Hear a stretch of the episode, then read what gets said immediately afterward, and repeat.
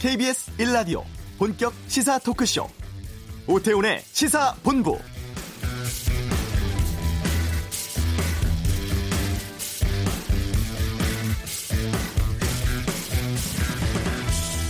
어젯밤 문재인 대통령과 트럼프 미 대통령 간의 전화 통화는 35분 동안 이루어졌습니다. 북한이 발사체를 쏜 지 사흘 만인 시점이었죠. 주요 통화 내용은 북한의 발사에도 불구하고 양국 정부가 공조해 적절하게 대응한 것이 효과적이었다. 가능한 빨리 비핵화 협상 재개해야 한다. 인도적 차원의 북한에 대한 식량 지원을 트럼프 대통령은 지지한다. 그리고 가까운 시일 내에 방안에서 만나자는 것이었습니다. 트럼프 대통령이 문 대통령과 통화 전날 아베 신조 일본 총리와도 북한 문제에 대해서 전화로 논의를 했었는데요. 이 교착 상태에 빠진 북미 간 비핵화 협상에 변화가 있을지에 관심이 모아지고 있습니다. 오태훈의 시사본부 잠시 후 이번 주 한반도는 코너에서 한미 정상 간의 통화에 대해서 자세히 살펴보는 시간 갖겠습니다. 어제 국토부의 3기 신도시 발표가 있었죠. 이 내용은 이슈에서 다루고요. 또 2부 아는 경찰, 문무일 검찰총장발 검경 수사권 조정 파장에 대해 다루겠습니다. 때문에 오늘만 아는 경찰이 아닌 아는 검경으로 준비하겠습니다. KBS 라디오 오태훈의 시사본부 지금 시작합니다.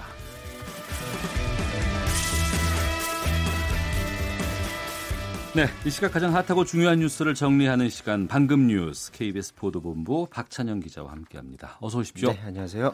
오늘 첫 소식은 뭡니까? 어, 북한 그 식량난 문제 관련해서 국제 적십자사 연맹이 북한에 지원을 해주기로 했다. 근데 이제 이건 식량이 아니고 예. 어, 가뭄 피해가 큰 지역에 물 펌프 긴급 지원하기로 했다라는 소식 들어왔습니다. 어, 국제 적십자사 연맹이 관계수 공급에 필요한 이동식 물 펌프 15개를 지원하기로 했는데요. 어, 이 물펌프는 함경남도 어, 정평군 홍원군 지역에 지원이 되는데 이 지역에 사는 북한 주민이 33만여 명 정도 된다고 하는데 네. 어, 벼 재배 같은데 이제 도움을 받을 수 있을 것 같고요. 국제 적십자사 연맹이 어, 북한 정부가 어, 식량 부족에 대응하기 위해서 올해 식량 20만 톤 수입하고 또 봄 수확량 40만 톤 달성에 집중할 계획이다. 이런 내용도 소개하기도 했습니다. 네.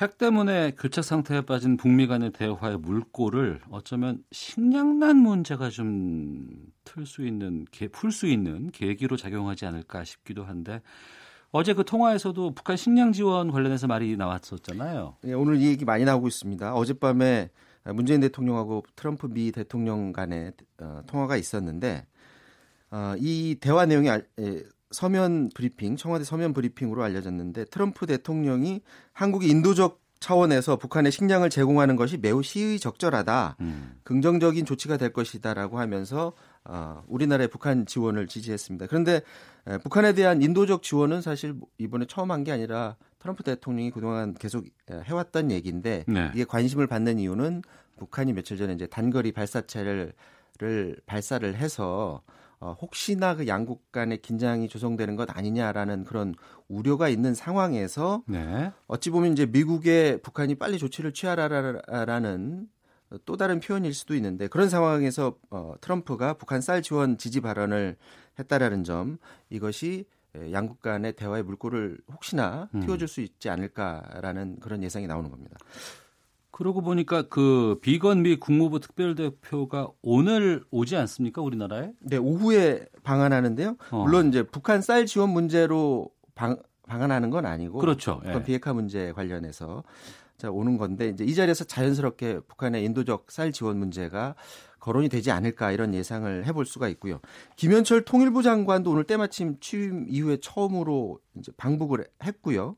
개성 남북 연락사무소 업무 추진 현황을 지금 점검하고 있는데 오전 9시부터 업무 보고 받고 어, 연락사무소 청사 돌아보고 1년에 지금 일정을 진행했고요. 계획은 오후 1시쯤 돌아온다는 계획입니다. 그런데 어. 이제 혹시나 아, 이번 방북을 계기로 해서 남북 간에 뭔가를 에, 협의하려고 개성에 간 게 아니라 아, 그 이제 밑에서 인도적 쌀 지원 문제도 사실은 논의도 할 수 있을 거고요. 예. 북한만 누군가가 대화에 응해 준다면 음. 물론 정부는 그게 아니라고 하고 갔습니다. 이제 점검하러 갔다고는 했습니다만 네. 혹시나 북한 쌀 지원 문제라든지 또 음. 다른 대화의 물꼬를 틀 수 있는 그런 자리가 마련된다라면 또 소기의 성과도 거둘 수 있지 않을까. 물론 앞서 말했다시피 정부는 그걸 부인하고 있습니다만 네. 방문 마치고 오후에 돌아온다고 하는데 어떤 얘기를 할지 한번 들어봐야 될 것 같습니다. 어, 알겠습니다. 이거 잠시 뒤에 이번 주 한반도는에서 좀 세세하게 좀 다루겠고요. 그리고 지금 미국과 이란 관계가 좀 심상치 않은데 그 핵 합의를 탈퇴할 것 같다. 이게 무슨 내용이에요? 이미 그 미국은 탈퇴 선언을 했었고 지난해 예, 예. 어, 일방적으로 미국이 했었는데 이번에는 이제 이란도 이란 쪽에서 이란 예. 또 이제 미국이 1년 전에 했는데 우리도 이제 핵 합의 탈퇴하겠다 이런 선언이 나오지 않을까 이런 예상이 나오고 있거든요. 음, 로하니 이란 대통령이 예, 트럼프 미국 대통령이 탈퇴 선언을 지난해 5월 8일 날 했다고 해요. 네. 같은 날짜가 바로 오늘이죠. 그러니까 오늘 대국민 연설을 하는데 음, 이 연설 내용의 가장 중심적인 게 핵 합의에 대한 이란 정부의 입장을 발표할 것이다.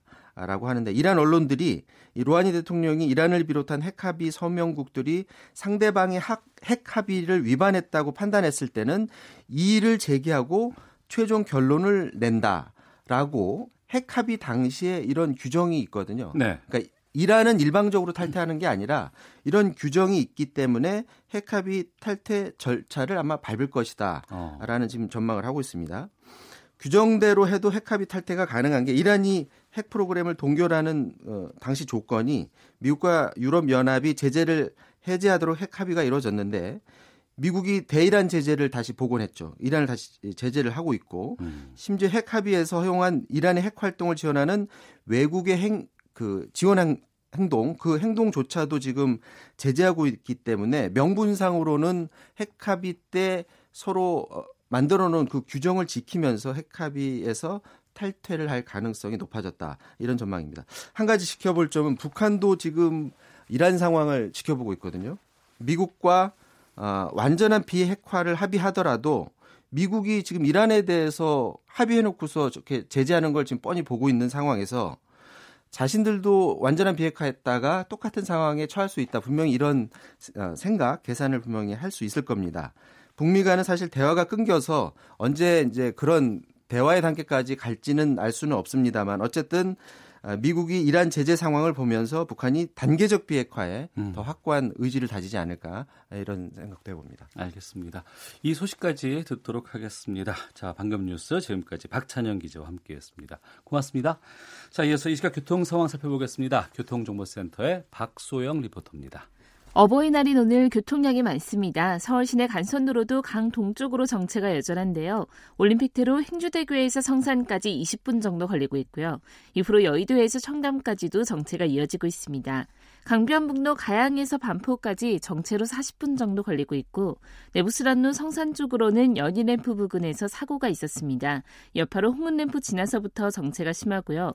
동부간선도로에서는 성수 분기점 쪽으로 월계 일교 부근 3차로에서 작업을 하고 있는데요. 여파로 노원교부터 정체가 심합니다.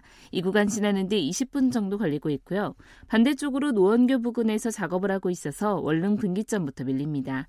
고속도로에서는 서울 외곽순환고속도로 판교에서 구리 쪽으로 송파 부근 5차로에 화물차가 고장으로 서 있어서 일대에 지나기가 어렵고요. 이후로 서안함까지 쭉 교통량이 많습니다. 서해안고속도로 목포 쪽으로는 서평택에서 서해대교 사이 역시 작업 여파를 받고 있습니다. KBS 교통정보센터였습니다.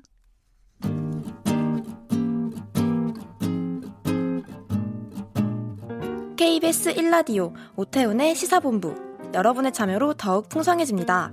방송에 참여하고 싶으신 분은 문자 9730번으로 의견 보내주세요. 애플리케이션 콩과 마이케이는 무료입니다. 많은 참여 부탁드려요. 네, 어제 국토교통부가 3기 신도시 추가 지정 발표를 했습니다. 고양 창릉지구, 부천 대장지구가 포함이 됐죠. 아, 최근 수도권 집값 상승세 수그러들고 있다는 상황에서 갑작스러운 추가 지정 발표였습니다. 여기에 대해서 말씀을 좀 나누겠습니다. 건국대 경제학과 최백은 교수를 연결하겠습니다. 안녕하십니까? 네, 안녕하세요. 예. 먼저 지난해 9.13 부동산 대책 이후에 서울과 수도권 집값 상승세 꺾이고 있다라는 얘기도 들리고 하락세가 멈췄다라는 얘기도 있습니다. 교수님께서 보시기에는 어떤 상황으로 판단하세요? 두 가지 다 그 맞는 지적이고요. 예. 그러니까 어, 올 초부터 이제 좀 이제 그 꺾이기 시작했고요. 네. 근데 최근에는 다시 이제 그 꺾임세가 둔화되고 있습니다. 네. 그동안에 이제 굉장히 많이 상승을 했었거든요. 네. 상승한 그 기준을 볼 때는 여전히 아직도 그 하락폭이 크지 않은 편이다. 음. 근데 하락폭이 크지 않은 상태 속에서 지금 이제 에, 꺾임세가 이제 둔화되고 있으면서 상승 모멘텀도 일부 지역에 따라 생기고 있기 때문에 집값에 대해서 우리가 긴장감은 여전히 놓지 말아야 될 것 같습니다. 네. 1, 2차에 이어서 3차 신도시 추가 지정을 발표한 거 아니겠습니까? 네네. 이게 당초 예정보다 한 달 정도 빨리 급작스럽게 했다고 하는데 먼저 어떤 내용이 담겨 있는지부터 좀 알려주세요.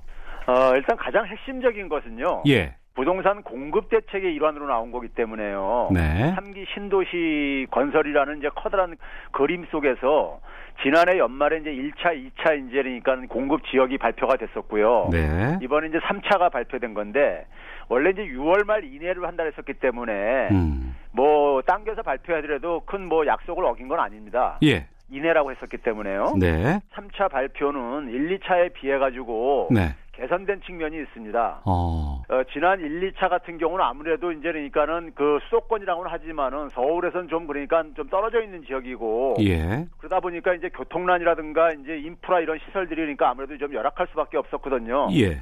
그래서 그런 부분을 좀 이제 그 개선된 것이 가장 핵심적인 내용이라 볼 수 있겠고요. 더군다나 이제 그 유휴지들을 많이 이제 그러니까 활용을 해가지고 최대한 주택을 공급하겠다는 것이 네. 이번에 이제 포함됐다는 점에서 실수요자들이 굉장히 관심을 가질 수 있는 어쨌든 이런 이번에 대책이 좀 차이는 차이라고 얘기할 수 있겠습니다. 어. 그러면 최 교수께서 보시기에는 이번 신도시 추가 지정 발표는 평가를 어떻게 하실까요? 잘 됐다고 보세요? 에, 물건을 누구한테 공급할 것인가 하는 타겟이 있을 게 아니겠습니까? 정부가 대상으로 하는요. 예. 그 타겟은 결국은 무주택자를 중심으로 하는 실수요자가 이제 타겟이 돼야 될 것이고요. 음. 그러면 무주택자를 중심으로 한 실수요자는 두 가지로 크게 나눌 수가 있습니다. 네. 한 어, 유형은 뭐냐면은 자기가 그 동안에 살면서 좀 저축을 해가지고 좀 은행에서 좀 대출을 끼면은 좀 이제 주택을 구입할 수 있는 사람들하고요. 네. 한편에서는 이제 그러니까 주택을 구입할 능력이 경제적인 능력이 안 되시는 분들 어. 이렇게 두 부류로 이제 이제 나눌 수가 있겠는데요. 여전히 뭐냐면은 이 두 부류 공통적인 건 뭐냐면 대한민국에서 공급하는 주택 가격이 너무 소득 대비 너무 높다는 점입니다. 네. 그렇기 때문에 일단은 어, 부담을 최소화시킬 수 있는 그러니까 우리가 그 가격으로 공급을 해야 되는 과제를 하나 안고 있는 게 있고요.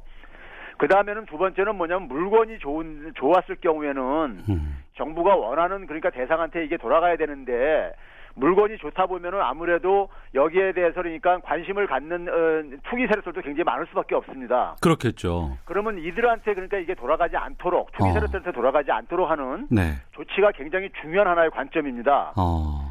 우리가 어, 지난 박근혜 정부 때 보게 되면은 서울에서 공급한 어, 그 아파트 중에서 한 거의 약 80% 가까운 것이 주택이 있는 사람들이 그러니까 되게 매입을 했어요. 네. 그러니까 무주택자들이 크게 혜택을 못 본 것이죠. 음. 그런 점에서 정부가 그러니까는 무주택자들을 중심으로 한 실수요자에게 이게 정밀 그러니까 이게 에, 그 처방이 이루어져야 될 것이고요.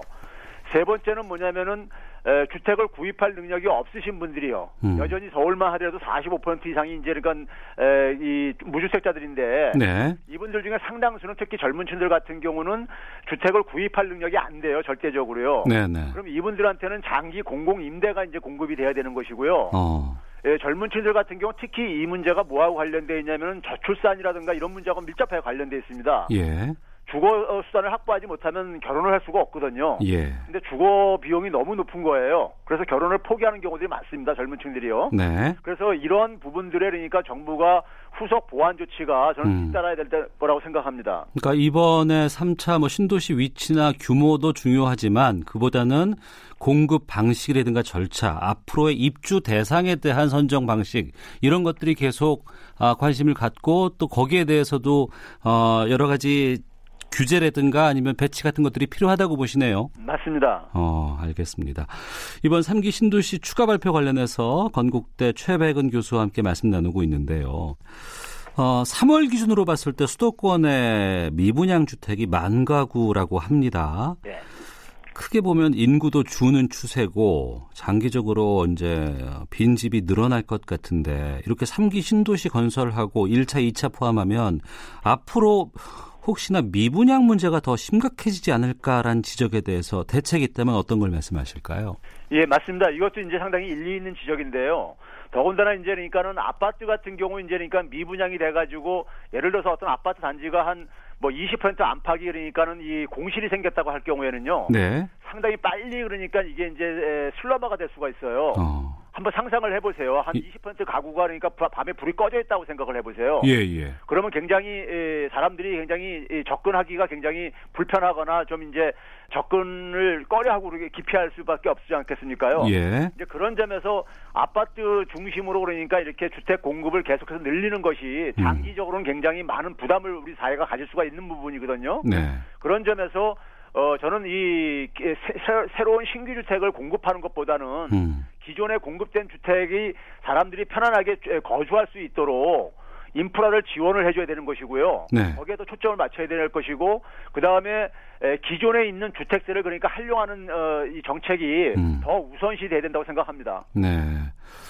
그리고 이제 뭐 건설 계획 발표하고 뭐 부지 선정 여기에도 많은 관심을 갖고는 있습니다만 정작 살기 위해서는 교통이 교통 뭐 양이라든가 이런 것들을 조율한 것들이 대책이 나와야 될 것 같은데 이번에 그 같이 나왔거든요. 예. 이번에 그 교통 대책은 어떻게 보세요? 그 이번 대책은 상대적으로 정부가 그 이미 교통이 뒷받침되고 있는 지역들을 많이 이제 그러니까는 그 선정을 했어요. 네. 이제 그런 점에서 지난번 그러니까는 1, 2차에 비해 가지고는 교통 어, 지원에 대해서 그러니까 부담은 좀 적을 수가 있는데 음. 여전히 저는 어, 떻게 보게 되면 1차, 2차 때 발표한 지역에 대한 저는 교통 대책이 더 시급하다고 봅니다. 아, 이번보다 1차와 2차 때 발표했던 지역에 대한 교통 대책이요. 그렇죠. 그쪽 지역이 상대적으로 어. 이번에 3차에서 발표한 지역들보다는 네. 좀 이제 좀 매력도가 좀 떨어지는 어쨌든 이런 지역들이거든요. 예. 그러면 그 지역에 대한 공급을 일단 서, 정책적으로 성공을 해야지만이 어. 정부가 그러니까 신뢰를 얻을 수 있는 거거든요. 예.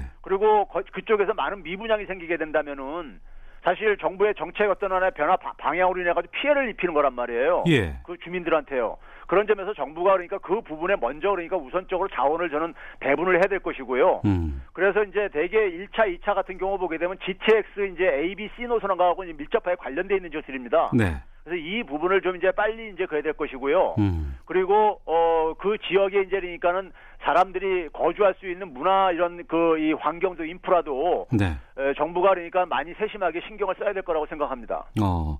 특히 이번에 보면은 그 고향 창릉 지구에 한 3만 8천 가구, 부천 대장 지구에 한 2만 가구 정도 공급한다고 합니다. 네. 이 고향 창릉 지구 같은 경우에는 앞서 말씀하신 걸 들어보니까 교통이라든가 위치 또한 괜찮은 것 보, 같아 보이는데 기존의 일산이라든가 이런 쪽에 좀 오히려 슬럼화 같은 것들이 우려가 된다는 얘기도 있거든요. 그건 어떻게 보십니까? 맞습니다. 그러니까 이번에 이제 그러니까는 3차 때 발표한 지역들이요. 예. 그동안의 그 기존의 신도시라든가 아니면 최근에 이제 지난 연말에 발표한 1차, 2차, 3기 신도시에 비해 가지고 예. 사실상 서울 생활권에 있는 어쨌든 간에 이런 지역들이에요. 어. 그런 점에서는 그러니까 굉장히 차별화가 될 수 있고 기존에 이제 그러니까는 신도시에 있는 분들은 굉장히 불만을 가질 수가 있죠. 예. 그러니까 자신들의 그러니까 주거 조건에 대해서는 상대적으로 무관심한 게 아닌가. 어. 이런 이제 불만을 가질 수 있기 때문에 제가 예. 그래서 앞에서도 3기 1차, 2차 발표한 지역에 대해서 음. 좀더 그러니까 세심한 그러니까는 정부가 신경을 써줘야 될 것이다 예. 하는 것이 저는 정부의 그러니까 이 공급 대, 정책일 신뢰가 유지가 되려면 필요하다고 생각하는 것입니다. 음. 이번 주 금요일 5월 10일이면은 문재인 정부 출범 만 2년 되는 날입니다. 어, 최 교수께서 보시기에 이번 3기 신도시 발표 포함해서 문재인 정부의 부동산 정책의 2년 어떻게 평가하시나요? 저는 부동산 정책이 문재인 정부가 많은 부분에서 이제 뭐 애를 쓰고 한 것은 사실인데요. 예. 에, 그리고 이제 2016년도만 하더라도 가계의 60% 소득이 이제 후퇴할 정도로 어. 상당히 그 엄, 엄혹한 현실에서 추- 출범을 했어요. 예. 그래서 그거를 이제 하위 40%까지 축소를 시켰습니다. 가계소득 후퇴를요. 네. 그래서 그런 노력이 있었음에도 불구하고 부동산 대책은 저는 굉장히 그 아픈 부분이라고 생각을 합니다. 문재인 정부예요. 네. 왜 그러냐면은 문재인 정부가 저소득층의 소득 강화를 위해 가지고 최저임금의 급격한 인상이라든가 많은 반발에도 불구하고 예. 추진을 하지 않았습니까요? 예. 그런데 지난해 같은 경우 굉장히 부동산 가격이 급등을 했어요. 네. 그래가지고 그 어, 저소득층의 소득 어, 이 강화 노력을 어떻게 보면 상쇄시키는 음. 주거 비용이 급격하게 증가함으로써요. 그러면서 이제 그러니까는 그 아픈 부분이 이 저기 부동산 정책이라고 생각을 하고요. 그래서 지난해 이제 말부터 사실 이제 그러니까 부동산 경기가 좀 이제 진정되고 그랬지만은 네. 여전히 아직도 많은 불씨가 남아 있을 뿐만 아니라 무주택자들 같은 경우는 여전히 그러니까 주거 비용이 굉장히 높습니다. 네. 그래서 어, 이 무주택자를 위한 그러니까 이 주택 정책 그러니까 아까 앞에서 얘기한 장기 공공 임대라든가 음. 아니면 주택 가격을 이제 정부는 그러니까 이것을 주택 시장 안정화라는 표현을 쓰는데요. 네. 저는 주택 시장 안정화라는 것은 가격을 급등을 원치도 않을 뿐만 아니라 네. 가격을 이렇게 하락시키는 것도 원치 않는다는 것을 의미한다고 해석을 하고 있습니다. 네. 근데 저는 주택 시장이 좀 정상화가 필요하다고 이렇게 표현하는데요. 네. 그러니까 뭐냐면 지금 주택 가격이 우리나라 소득 대비해서 너무 높, 습니다 음. 그 부담이 고스란히 그러니까 무주택자들한테 주거 비용으로 돌아오고요. 네. 그리고 주택 가격이 너무 높게 되면은 이게 그러니까는 언젠가 떨어질 수밖에 없어요. 음. 떨어질 때 그러니까는 일부 이 떨어지는 가격이 똑같은 폭수로 다 떨어지는 게 아닙니다. 네. 어떤 지역은 더 많이 떨어지고요. 어떤 거 지역은 적게 떨어지고 그러거든요. 음. 그렇기 때문에 주택 가격 떨어지는 것을 유주택 유주택자 같은 경우는 에, 기분 나빠할 수도 있겠는데 근데 이제 이 우리가 주택 가격이 급락했을 경우에 그러니까는 주택 가격이 급락해서 그치지 않고 네. 경기가 침체할 뿐만 아니라 경기 침체할 경우는 일자리도 없어지고 그러거든요. 네. 그런 점에서 주택 가격이 이 정상화되는 것이 음. 저는 필요하고 그것이 무주택자들한테 주거 비용을 그러니까 해소시켜 준다거나 특히 우리 사회의 심각한 저출산 문제를 해소하는데 굉장히 중요한 저는 과제라고 생각합니다. 네. 그러면 끝으로 앞으로 집값은 어떨 것으로 전망하십니까? 에, 이, 그, 우리나라 이제 부동산 전문가들서 하나 놓치는 부분이 하나 있는데요. 예. 부동산 공급 대책으로 그러니까는 그 주택 가격을 잡은 적은 없습니다. 어. 그러니까 우리가 흔히 얘기해서 지난 한 30년간에 크게 가격이 하락한 적이 세 번 있었거든요. 예. 최근에는 금융, 글로벌 금융 위기 이후에 한 번 있었고요. 네네. 두 번째는 뭐냐면 이제 외환 위기 이후에 이제 한 번 있었었고요. 예. 그리고 90년대 초에 소위 말해서 노태우 정부에서 200만 원 수도권을 건설하면서 음. 신도시 건설한 거예요. 일산하고 분당 건설한 그렇죠. 거요? 예. 그렇죠. 그 당시 그랬는데 그래서 이제 앞에 두 가지 경우는 이제 금융위기에 의한 충격이었었고요. 네. 그 당시 이제 90대 초를 가, 초 가지고 이제 많은 전문가들이 부동산 공급이 이제 물량이 늘어나가지고 가격이 떨어졌다고 음. 이렇게들 오해들 하시는데 네. 그게 아니었었습니다. 우리나라 부동산 시장뿐만 아니라 전 세계 부동산 시장은요 90년대 이후에 세계 금융 시장과 같이 움직여요. 어. 그리고 90년대 초에도 미국의 이제 그러니까 80년대 말에 이제 그 저축 대부 조합이 한 8, 750여 개가 파산하면서 그랬습니다. 예. 네, 예. 그리고 이제 90년대 초에는 일본의 자산 시장이 거품 붕괴되잖아요. 그랬죠. 그 여파였었어요. 예. 그렇기 때문에 이 지금 세계 금융 시장의 변화하고 이게 맞물려서 지금 돌아가고 있는 겁니다. 어. 근데 최근에 이제 그러니까 올해 들어와서 연준이 이제 그러니까 금리 이제 동결로 네. 심지어 금리 인하 목소리까지 나오는 상황 속에서 다시 부동산 시장이 조금 살아나려고 하는 이런 이제 분위기가 있는데 음. 근데 금융 시장은 상당히 지금 취약한 상황이기 때문에 네. 부동산 시장에 대해서 그러니까는 너무 그러니까 과거처럼 공격적으로 그러니까 접근할 경우에는 음. 낭패를 볼 수 있다는 것을 네. 좀 시청자들이 참고해 줬으면 좋겠습니다. 네, 알겠습니다. 청취자들 참고하실 겁니다. 네, 오늘 말씀 들어봤습니다. 건국대 경제학과 최백은 교수였습니다. 말씀 고맙습니다. 네, 감사합니다. 헤드라인 뉴스입니다. 통일부는 대북 식량 지원과 관련해 국제사회와 긴밀히 협력하면서 북한 주민에 대한 인도적 식량 지원을 추진해 나갈 것이라고 밝혔습니다. 이상민 통일부 대변인은 오늘 정례 브리핑에서 국제기구가 북한 식량 상황이 매우 심각하다고 발표한 것에 대해서 같은 동포로서 인도적 차원에서 우려하고 있다며 이같이 말했습니다. 임성남 신임 아세안 대표부 대사는 오늘 11월 부산에서 열릴 한 아세안 특별 정상회의 때 북한 김정은 국무위원장이 참석한다면 한반도 평화와 대화 과정을 위해 의미 있는 계기가 될 것으로 생각한다고 말했습니다. 삼성 바이오로직스의 분식회계 의혹과 관련한 증거를 은폐한 혐의를 받는 삼성바이오 보안 담당 직원의 구속 여부가 이르면 오늘 결정됩니다. A씨는 검찰 수사를 앞둔 지난해 5월쯤 회사 공용 서버를 분리해 따로 보관하고 휴대전화와 노트북에서 관련 자료를 지운 혐의를 받고 있습니다. 교육부가 교육 관련 비리 감사를 공정하게 진행하기 위해 시민 감사관을 도입한다고 밝혔습니다. 이들은 교육부와 소속 기관뿐 아니라 사립대학 등 개별 학교 감사에도 참여합니다. 서울과 부산, 인천, 경기 등 전국 11개 지역 버스 운전사 4만 천여 명이 주 52시간 도입 대책 마련 등을 촉구하며 오늘부터 파업 찬반 투표를 진행합니다. 지금까지 헤드라인 뉴스 정한나였습니다.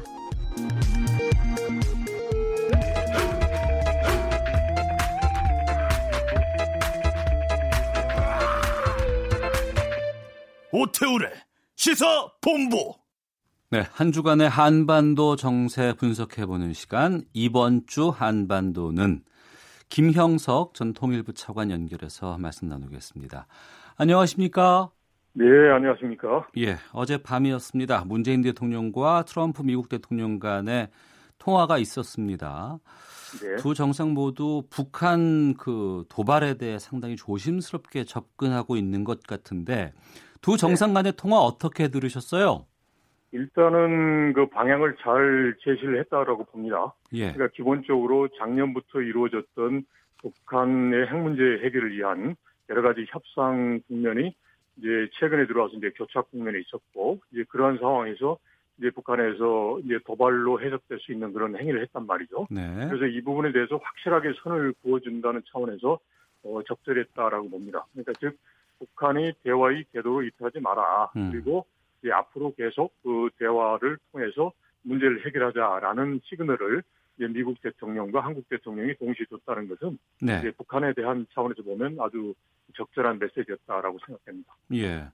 통화 내용 좀 살펴보겠습니다. 유엔 네. 식량 농업 기구하고 세계 식량 계획이 발표한 북한 식량 실태 보고서에 대해서 두 네. 정상이 의견을 나눴고 또 북한에 대한 인도적인 차원의 식량 지원에 대한 이야기도 했다고 하거든요. 네네. 지금 북한의 식량난이 어느 정도인지도 궁금하고 이 식량 지원이 네. 좀될 것으로 전망하시는지요?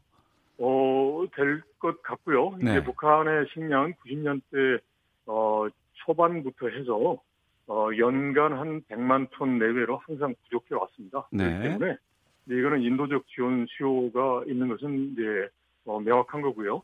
이제 다만 이것을 이제 정치 군사적 상황과 연계해서 할 거냐 말 거냐라는 문제인데 네. 이제 지금의 경우는 저희가 좀 다양한 차원에서 접근할 필요가 있을 것 같아요. 그러니까 인도적 차원에서 지원이 필요한 것은 그대로 가고 음. 그다음에 핵 문제라든지 또 서로 얼굴 붉히면서 할 것은 하는 그런 이제 다양한 차원에서 어, 접근하는 게 필요하고 그런 네. 차원에서 본다면 이번에 식량 지원은 어, 가능할 수도 있고 또 하는 게 적절하다라고 음. 생각합니다. 네. 트럼프 대통령도 뭐 지원하는 것 괜찮다, 지지한다 이런 얘기를 했다고 하는데 네, 네. 네. 또 트러 아그 항상 보면은 북한의 식량 지원하고 그러면은 퍼주기라는 또 비난도 상당히 계속 또 나올 네. 수밖에 없는 상황이잖아요. 예. 결국은 이제 퍼주기가 나오게 된 이유가 뭐냐면 식량 사정이 어렵고 지원한 것에 대한 문제라는 것보다는 네. 이제 북한이 하는 도발적 행위, 즉 부정적 행위 자체가 시정되지 않았기 때문에 계속 퍼주기다라고 이제 하, 게 된단 말이죠. 네. 그래서 식량 지원을 하면서 같이 이제 북한에 안고 있는 문제를 해결하기 위한 이제 그런 노력도 해서 그 부분의 성과를 이루면 음. 이제 퍼주기 논란은 이제 일어나지 않겠다라고 생각합니다. 네. 그럼 식량 지원을 통해서 그 비핵화와 관련된 협상도 좀 진전을 볼 수 있다고 보십니까? 제가 보기에는 가능할 것 같습니다. 왜냐하면 어, 예. 김정은 위원장 입장에서 보면 미국이 워낙 완강한 입장이고 그리고 한국 정부가 나서서 징계를 하는데 별로 진척이 없다. 그래서 어떻게 보면 이제 조바심일 수도 있거든요. 네. 이게 마냥 기다릴 수 없다. 이제 올해까지 한다라는 것도 그건데 그러니까 빨리 미국이 좀 움직여 달라라는 건데 이제 기다리다 보면 이럴 수가 있단 말이죠. 혹시 상대방이 이게 좀 생각이 다른 거 아니야? 이런 네. 오해도 할 수 있단 말이죠. 예, 예. 그래서 그런 차원에서 본다면 이번에 한미 정상이 이제 대화를 계속하자라는 거 그리고 인도적 지원의 부분에 대해서 메시지를 냈기 때문에 음. 김정은 위원장 입장에서 보면 아 이게 비핵화와 관련된 협상을 아예 판을 깨고자 하는 건 아니구나라고 네. 생각할 수 있고요. 그런 차원에서 본다면 다시 한번 협상을 해볼까라고 하는 뭐 유인을 이제 마련하는 그런 계기가 될 수도 있습니다. 그렇다면 이제 비핵화 부분의 협상이 어, 이루어질 가능성도 어, 있다라고 봐야죠. 네. 마침 오늘 오후에 스티븐 비건 미 국무부 네. 특별 대표가 방한을 합니다. 네. 이 비건의 방안을 통해서 어떤 논의들이 이루어질 것으로 전망하십니까? 이제 당면에서는 지금 이제 정상 간에 일종의 이제 큰 가이드라인을 정했습니다만은 이거는 이제 북한의 도발 그리고 앞으로 이제 이제 말 그대로 이제 레드라인을 넘어버리면 이제 우리나 미국도 어쩔 수 없는 상황이 된단 말이죠. 예. 그런 레드라인을 넘지 않은 가운데서 이제 북한을 적절하게 이제 긴장도 시키면서 이제 비핵화의 성과를 내게 하는 그런 비핵화의 협상안에 대해서 이제 다시 한번 조율을 하고 실천 가능한 거 음. 이걸 하는 거 하고 그다음에 이제 지금 인도적 지원 문제 나왔으니까 이 부분 그다음에 지금 우리 국내적으로 보면 개성공단 기업인들의 방북 문제가 지금 큰 이제 관심거리 아닙니까? 그래서 네. 이제 그런 부분에 대해서 이걸 남북 경협 재개라는 차원에서 볼 때는 아니라 어떤 개인의 재산권을 이제 보호하고 확인한다는 차원에서 좀 접근하는 문제도 같이 협의해 볼 수 있지 않나 싶습니다. 네. 어, 제가 연결되면은 김영숙 차관께 이 질문 꼭 드리고 싶었어요. 네, 네. 지금 군하고 정보당국 쪽에서는 이번에 그 북한 발사한 것, 예. 뭐 기종이라든가 재원 파악하고 있다라고 얘기를 하는데 시간이 예. 좀 걸린다고도 얘기 나옵니다. 예. 발사체냐, 아니면 미사일이냐, 아니면 전술 유도 무기냐, 예. 이것의 차이가 어, 얼마나 크고 어떤 영향을 준다는 거예요?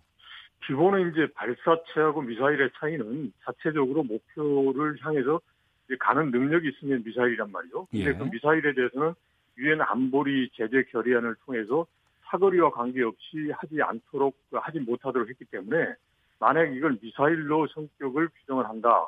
그러면 이제 제재 위반이 되고 네. 그에 따라서 제재를 또 강화해야 되는 추가 또 제재가 대화 협- 올 수밖에 없다. 그렇죠, 그렇죠. 그러니까 예. 발사체냐 미사일이냐 이런 의미가 있죠. 음. 그다음에 전술 유도 무기다라는 것은 이제 무기인데 전술적으로 그러니까 전략이 아니고 전략적이라는 것은 핵무기처럼 해서 상대방에 대해서 신비한 타격을 준다는 거 아닙니까? 네. 근데 전술은 그게 아니라 이제 신비한 타격을 주지 않고 음. 군사 운영적 차원에서 쓰는 거다라는 거니까 상대방을 위협하지 않는다라는 의미가 있는 거죠. 네. 근데 하여튼 그런 그 명칭보다는 우선 먼저 정확하게 북한이 북한이 이제 발사한 그런 체제의 자체가 무언가에 대해서 한미 정보 당국이 확실하게 파악을 해서 입장을 밝혀야 될 것 같고요. 네. 그리고 그게 확실하게 파악되지 않은 상황에서 섣불리 어느 하나로 예단을 해서 이제 대응하는 하는 것은 적절치 않습니다. 그런데 음. 이제 다만 네. 북한이 이렇게 이제 군사 행위를 했다는 것 자체는 지금의 대화 협상 국면에는 좀 부자연스러운 건 당연한 거 아닙니까? 그건 네. 바로 북한이 이제 소위 그 협상하는 데 있어서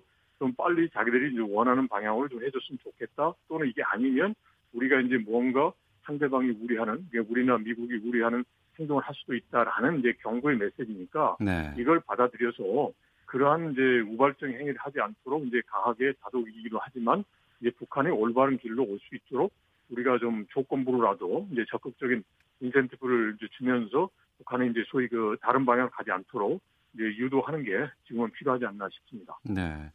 김형석 전 통일부 차관과 함께 말씀 나누고 있는데요. 그 어제 북한 조선중앙통신이 네. 북한이 북한의 자력갱생 역사를 소개하면서 예. 자력갱생은 나라와 민족의 생사 존망과 관련된 사활적인 문제다 이렇게 강조를 했어요. 네, 네. 이번 구- 북한의 군사 행동이 뭐 미국을 향한 메시지다라는 분석도 있었습니다만 이걸 네. 통해서 내부 결속을 위한 메시지였다라는 분석도 있는데 동의하십니까? 그 군사 행동이 이제 북한 내부에 대한 메시지는 아닐 것 같고요. 예. 대부분 보면 이제 군사적으로 한 것 그리고 또 핵을 쏘는 것라는 거에 대해서 북한 주민들은 아이 그 돈이면 뭐 경제를 했으면 좋겠다라는 정서도 있는 거 있는 거기 때문에 네. 그리고 또 이미 핵 보유 국가라고 선언을 했기 때문에 군사적 강국이라는 그런 자긍심이 있단 말이죠. 네. 그래서 단순하게 전술 유도 무기 실험했다라고 해서 군사 강국으로서의 그런 그 이미지를 강화시킨다는 그런 효과는 별로 없을 것 같고요. 그래서 음. 이거는 대외적인 메시지 같고요. 네. 이제 자력갱생만 이제 대내적인 메시지인데 아무래도 이제 미국하고 하면서 이게 협상이 더딜 수가 있고 그러면 이제 북한 주민들이 원하는 경제 지원에 대해서 이제 이- 그 성과가 어, 더디기 때문에 네. 그러면 결국은 이제 각 개별 기업이나 개인들이 이제 자력 경쟁을 해야 되지 않느냐. 음. 그걸 이제 보다 더 강조하기 위한 그런 그 북한 주민들 다독 뭐랄까 좀 다독인다고 그럴까요? 좀 더좀 철저하게 좀 흐트러지지 않게 하는 이제 그런 메시지다라고 생각됩니다. 네. 네. 자유한국당 쪽에서는 이렇게 얘기를 합니다. 미사일을 미사일로 부르지도 못한다. 굴종적인 대북 정책의 결과다. 이런 비난도 지금 이어지고 예. 있는 상황인데 네. 참 음, 우리 정부의 입장이라든가 역할이 상당히 좀 중요할 것 같습니다. 이 난국을 그렇죠. 어떻게 해체 헤쳐 나가야 된다고 보시는지요? 일단은요, 아까 말씀드린 대로 정확한 이제 정보 판단해서 예. 이게 발사체냐 미사일이냐 이런 부분은 명확하게 선을 그어줘야 됩니다. 지금 보면 이제 북한은 이미 알 거란 말이죠. 이게 발사체인지 미사일인지. 음. 근데 이제 우리가 한미가 여기에 대해서 이제 다른 이야기 한다면 이제 정보 수준도 노출되는 거니까 이건 명확하게 우리가 이제 팩트 파악을 이제 해야 되는 거고 이제 그럴 경우에 이제 거기에 맞는 이제 대응책이 필요한데 기본은 일단 이제 미국에서 벌써 입장이 나왔어요. 네. 설령 미사일이라고 하더라도 ICBM이 아니기 때문에 계속 대화는 한다라고 했단 말이죠. 예. 그러면 큰 틀에서 이제 대화는 한다는 거니까 그러면 여기 앞으로 이제 대화를 통해서 뭔가 협상이 이제 성과가 낼 수 있도록 노력을 해야 되는데요. 그러려면 우선은 이제 제일 중요한 것은 이제 북한이 먼저 이제 기존에 그 뭡니까 이제 하노이에서 했던 입장 보인 거에서 조금 더 진전된 입장을 보여줘야 된단 말이죠. 거기에 플러스해서 좀 미국도 지금 현재로서는 좀 또 어떻게 보면 북한이 원하는 제재 완화 부분에 대해서 인색하지 않습니까? 그러니까 네. 그 부분에 대해서 조건부로 일부 품목의 제재를 완화한다는 이런 안을 가지고서 이제 북한과의 협상에 나설 수 있도록 하고 이제 뭔가 합의를 도출할 수 있도록 우리가 이제 미국에 대한 이제 설득 노력, 그다음에 북한에 대한 설득 노력, 그다음에 더더욱이나 지금 이제 중 북한의 뒷문 역할을 하는 중국과의 협력 이런 부분에 대해서 우리가 적극적인 외교적 노력을 기울여야 될 필요가 있다라고 생각합니다. 알겠습니다. 김형석 전 통일부 차관과 함께했습니다. 고맙습니다. 네, 고맙습니다. 예. 자, 잠시 후 2부 아는 경찰 오늘은 아는 검경으로 준비해서 검경 수사권 조정에 대해서 입장 듣겠습니다. 뉴스 들으시고 잠시 후 2부에서 뵙겠습니다.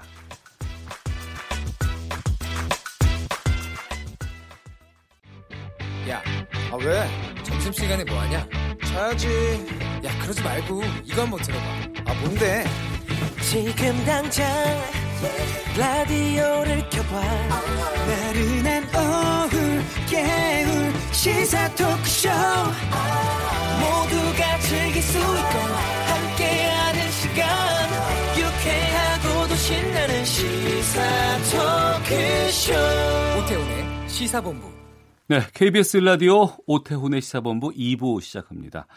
저희 시사본부는 청취자분들의 참여 기다리고 있습니다. 샵 9730, 샵 9730번으로 보내주시면 되고요.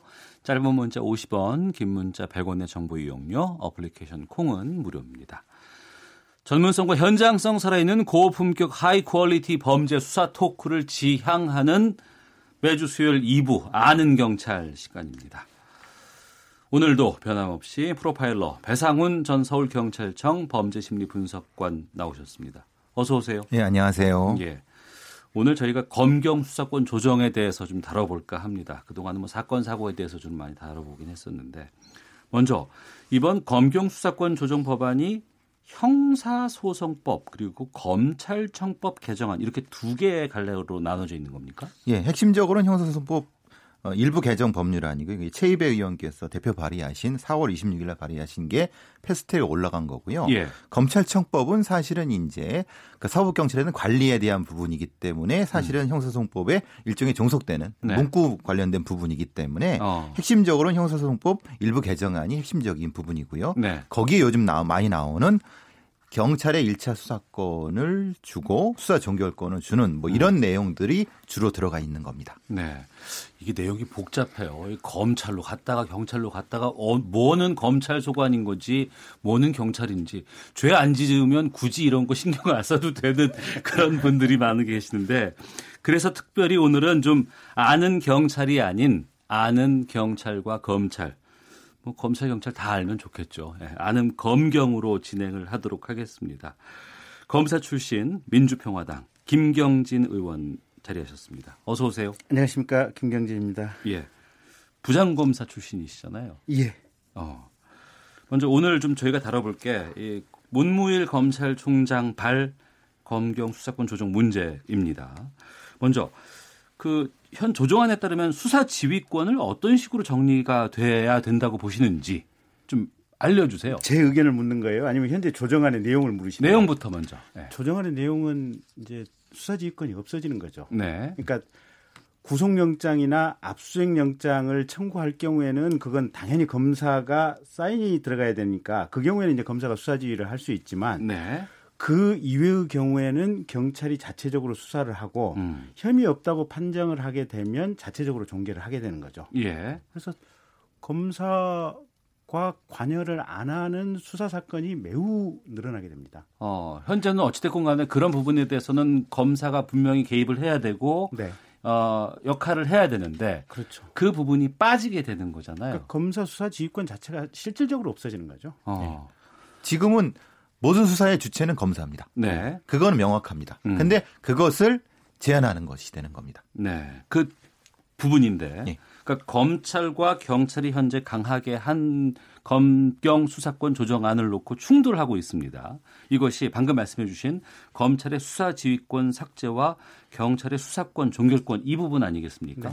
핵심적인 부분이죠. 예. 그것 때문에 이제 지금에 나와 있는 형사법에도 몇 가지 주요 내용 부분이 있지만은 음. 실제로 이제 검사와 사법경찰관의 관계에 대한 부분은 뭐 네. 명시적이라 한다 하더라도 그 뒤에 이제 어떻게 수사를 하고 그 범위에 대한 부분을 조정하고 이런 것들이 쭉그 소송법 안에 들어가 있습니다. 네. 그러니까 이것이 나눠져 있다는 거죠. 음. 검사가 할 수 있는 뭐 법- 어떤 뭐 일종 일종의 범죄, 네. 경찰이 하는 일차적인 거 범죄 그것을 어떻게 주고받고 하는가 이런 것이 이제 이 소송법 안에 들어가 있다는 거죠. 그러니까 가령 네. 이제 새로 만 이제 지금 도입하려고 하는 안에 따르면 검사가 수사할 수 있는 사건이 몇 가지 사- 있습니다. 네. 부패 사건, 음. 그다음에 공무원 사건, 그다음에 선거법 사건, 그다음에 경찰관의 사건. 직무 사건. 예. 근데 가령 이제 지금 교통사고 사건이다. 예, 예, 예. 아니면 일반 폭력 사건이다. 어. 그러면 신고가 경찰로 왔어요. 또는 고소장이 접수가 됐어요. 네네. 경찰이 수사해 보고 예. 혐의가 없다라고 인정이 됐을 이제 경찰이 판단을 했을 경우에는 네. 지금까지는 혐의가 없다는 내용으로 의견으로 검찰로 보내면 어. 검사가 최종적으로 이 사건에 혐의가 없다 예, 예. 또는 경찰 의견이 틀렸고 이건 혐의가 있다고 봐서 나는 기소를 하겠다 어. 그걸 최종적인 결정을 검사가 다시 한번 재검토를 하고 했는데 네. 앞으로는 음. 그런 몇 가지 특수한 경우 사건을 제외하고는 네. 경찰이 봐서 혐의 없다 어. 오케이 여기서 끝 네. 그냥 경찰이 종결을 하는 겁니다. 어. 어떤 문제가 우려되세요? 제일 문제가 뭐냐면 음, 그 황하나 씨 마약 사건 같은 경우도 네. 아, 황하나 마약 사건. 네. 예, 예. 그때 마약 공급했다고 하는 부분이 경찰이 최초 인지를 하고 한 1년 몇 개월 동안 아마 사건이 그냥 멈춰 있었을 거요. 경찰 쪽에서. 경찰 쪽에서 예. 그냥 그거 경찰이 혐의 없다고 더 이상 수사 안 하겠다고 하면 끝 종결. 어. 근데 현재로서는 그것을 검사에서 지금은 검사가 하시라도 여기에 개입해서 들어갈 수 있고 네. 이 부분에 대해서 수사 지휘를 할 수도 있고 하는데 네. 이 부분에 일차적으로 경찰의 이제는 앞으로 요 현재 안대로 한다면 경찰의 전속 수사권이니까 예. 그냥 우리가 혐의 없다 하면 경찰이 끝 어. 그렇게 되는 겁니다. 경찰 내부에서 종결할 수 있으니까. 그렇습니다. 그러니까 지금 같은 예. 경우는 그러니까 무엇인가 언론에서 문제 제기되고 네. 있어도 검사가 문제 제기할 수 있는 거죠. 음. 다시 하자. 할 수 있다. 네. 해. 보완 요구를 하는데 실제로 이제 법이 바뀌면은 그게 어렵다는 거죠. 어. 근데 어렵다는데 경찰의 입장은 그것이 아니다.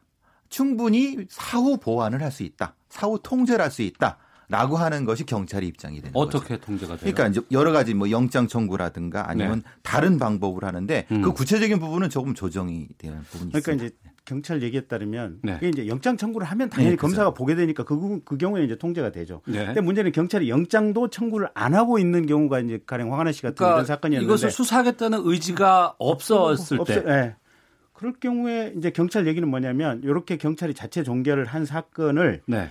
검사에게 그 1년에 한 번씩 그 기록을 모아서 음. 60일의 기간을 주면서 검사에게 사후적으로 서류상으로 통제를 받겠다. 네. 이게 맞는지 틀리는지. 음. 그래서 경찰에서 그냥 사건 함부로 그냥 우리 저희들 전문가들 표현으로 속된 말로 말아먹는다고 하거든요. 네, 네, 네. 이 말아먹는 경우의 수를 없애겠다라고 이제 얘기를 하죠. 예. 그런 방식으로 통제를 받겠다. 음. 근데 이제 거기에 대해서 검사들 얘기는 아니 서류만 보내고 서류만 가지고 심사를 하면 우리 우리가 뭘 발견해내냐. 아. 사람을 불러서 물어보기도 하고 예, 예. 이것 저것 여러 가지 형태로 우리가 직접 이 수사에 끼어 들어가야 되는데 음. 이 서류만 가지고 옳다 그러다 당부를 판단하라고 하면 우리가 실질적으로 통제가 불가능하다. 네. 두 번째 전국에 검사 해봐야 실제 수사하는 검사가 어, 한 천명이 좀 안 될 거예요. 네. 실제 수사 검사가 천명이 안 되는데 어. 어, 무혐의 처분 지금까지 현재 이제 무혐의 처분되는 사건이 한 80만 7, 80만 건이 되거든요. 80만 건이요? 7, 80만 건 이상인데. 그래요? 예.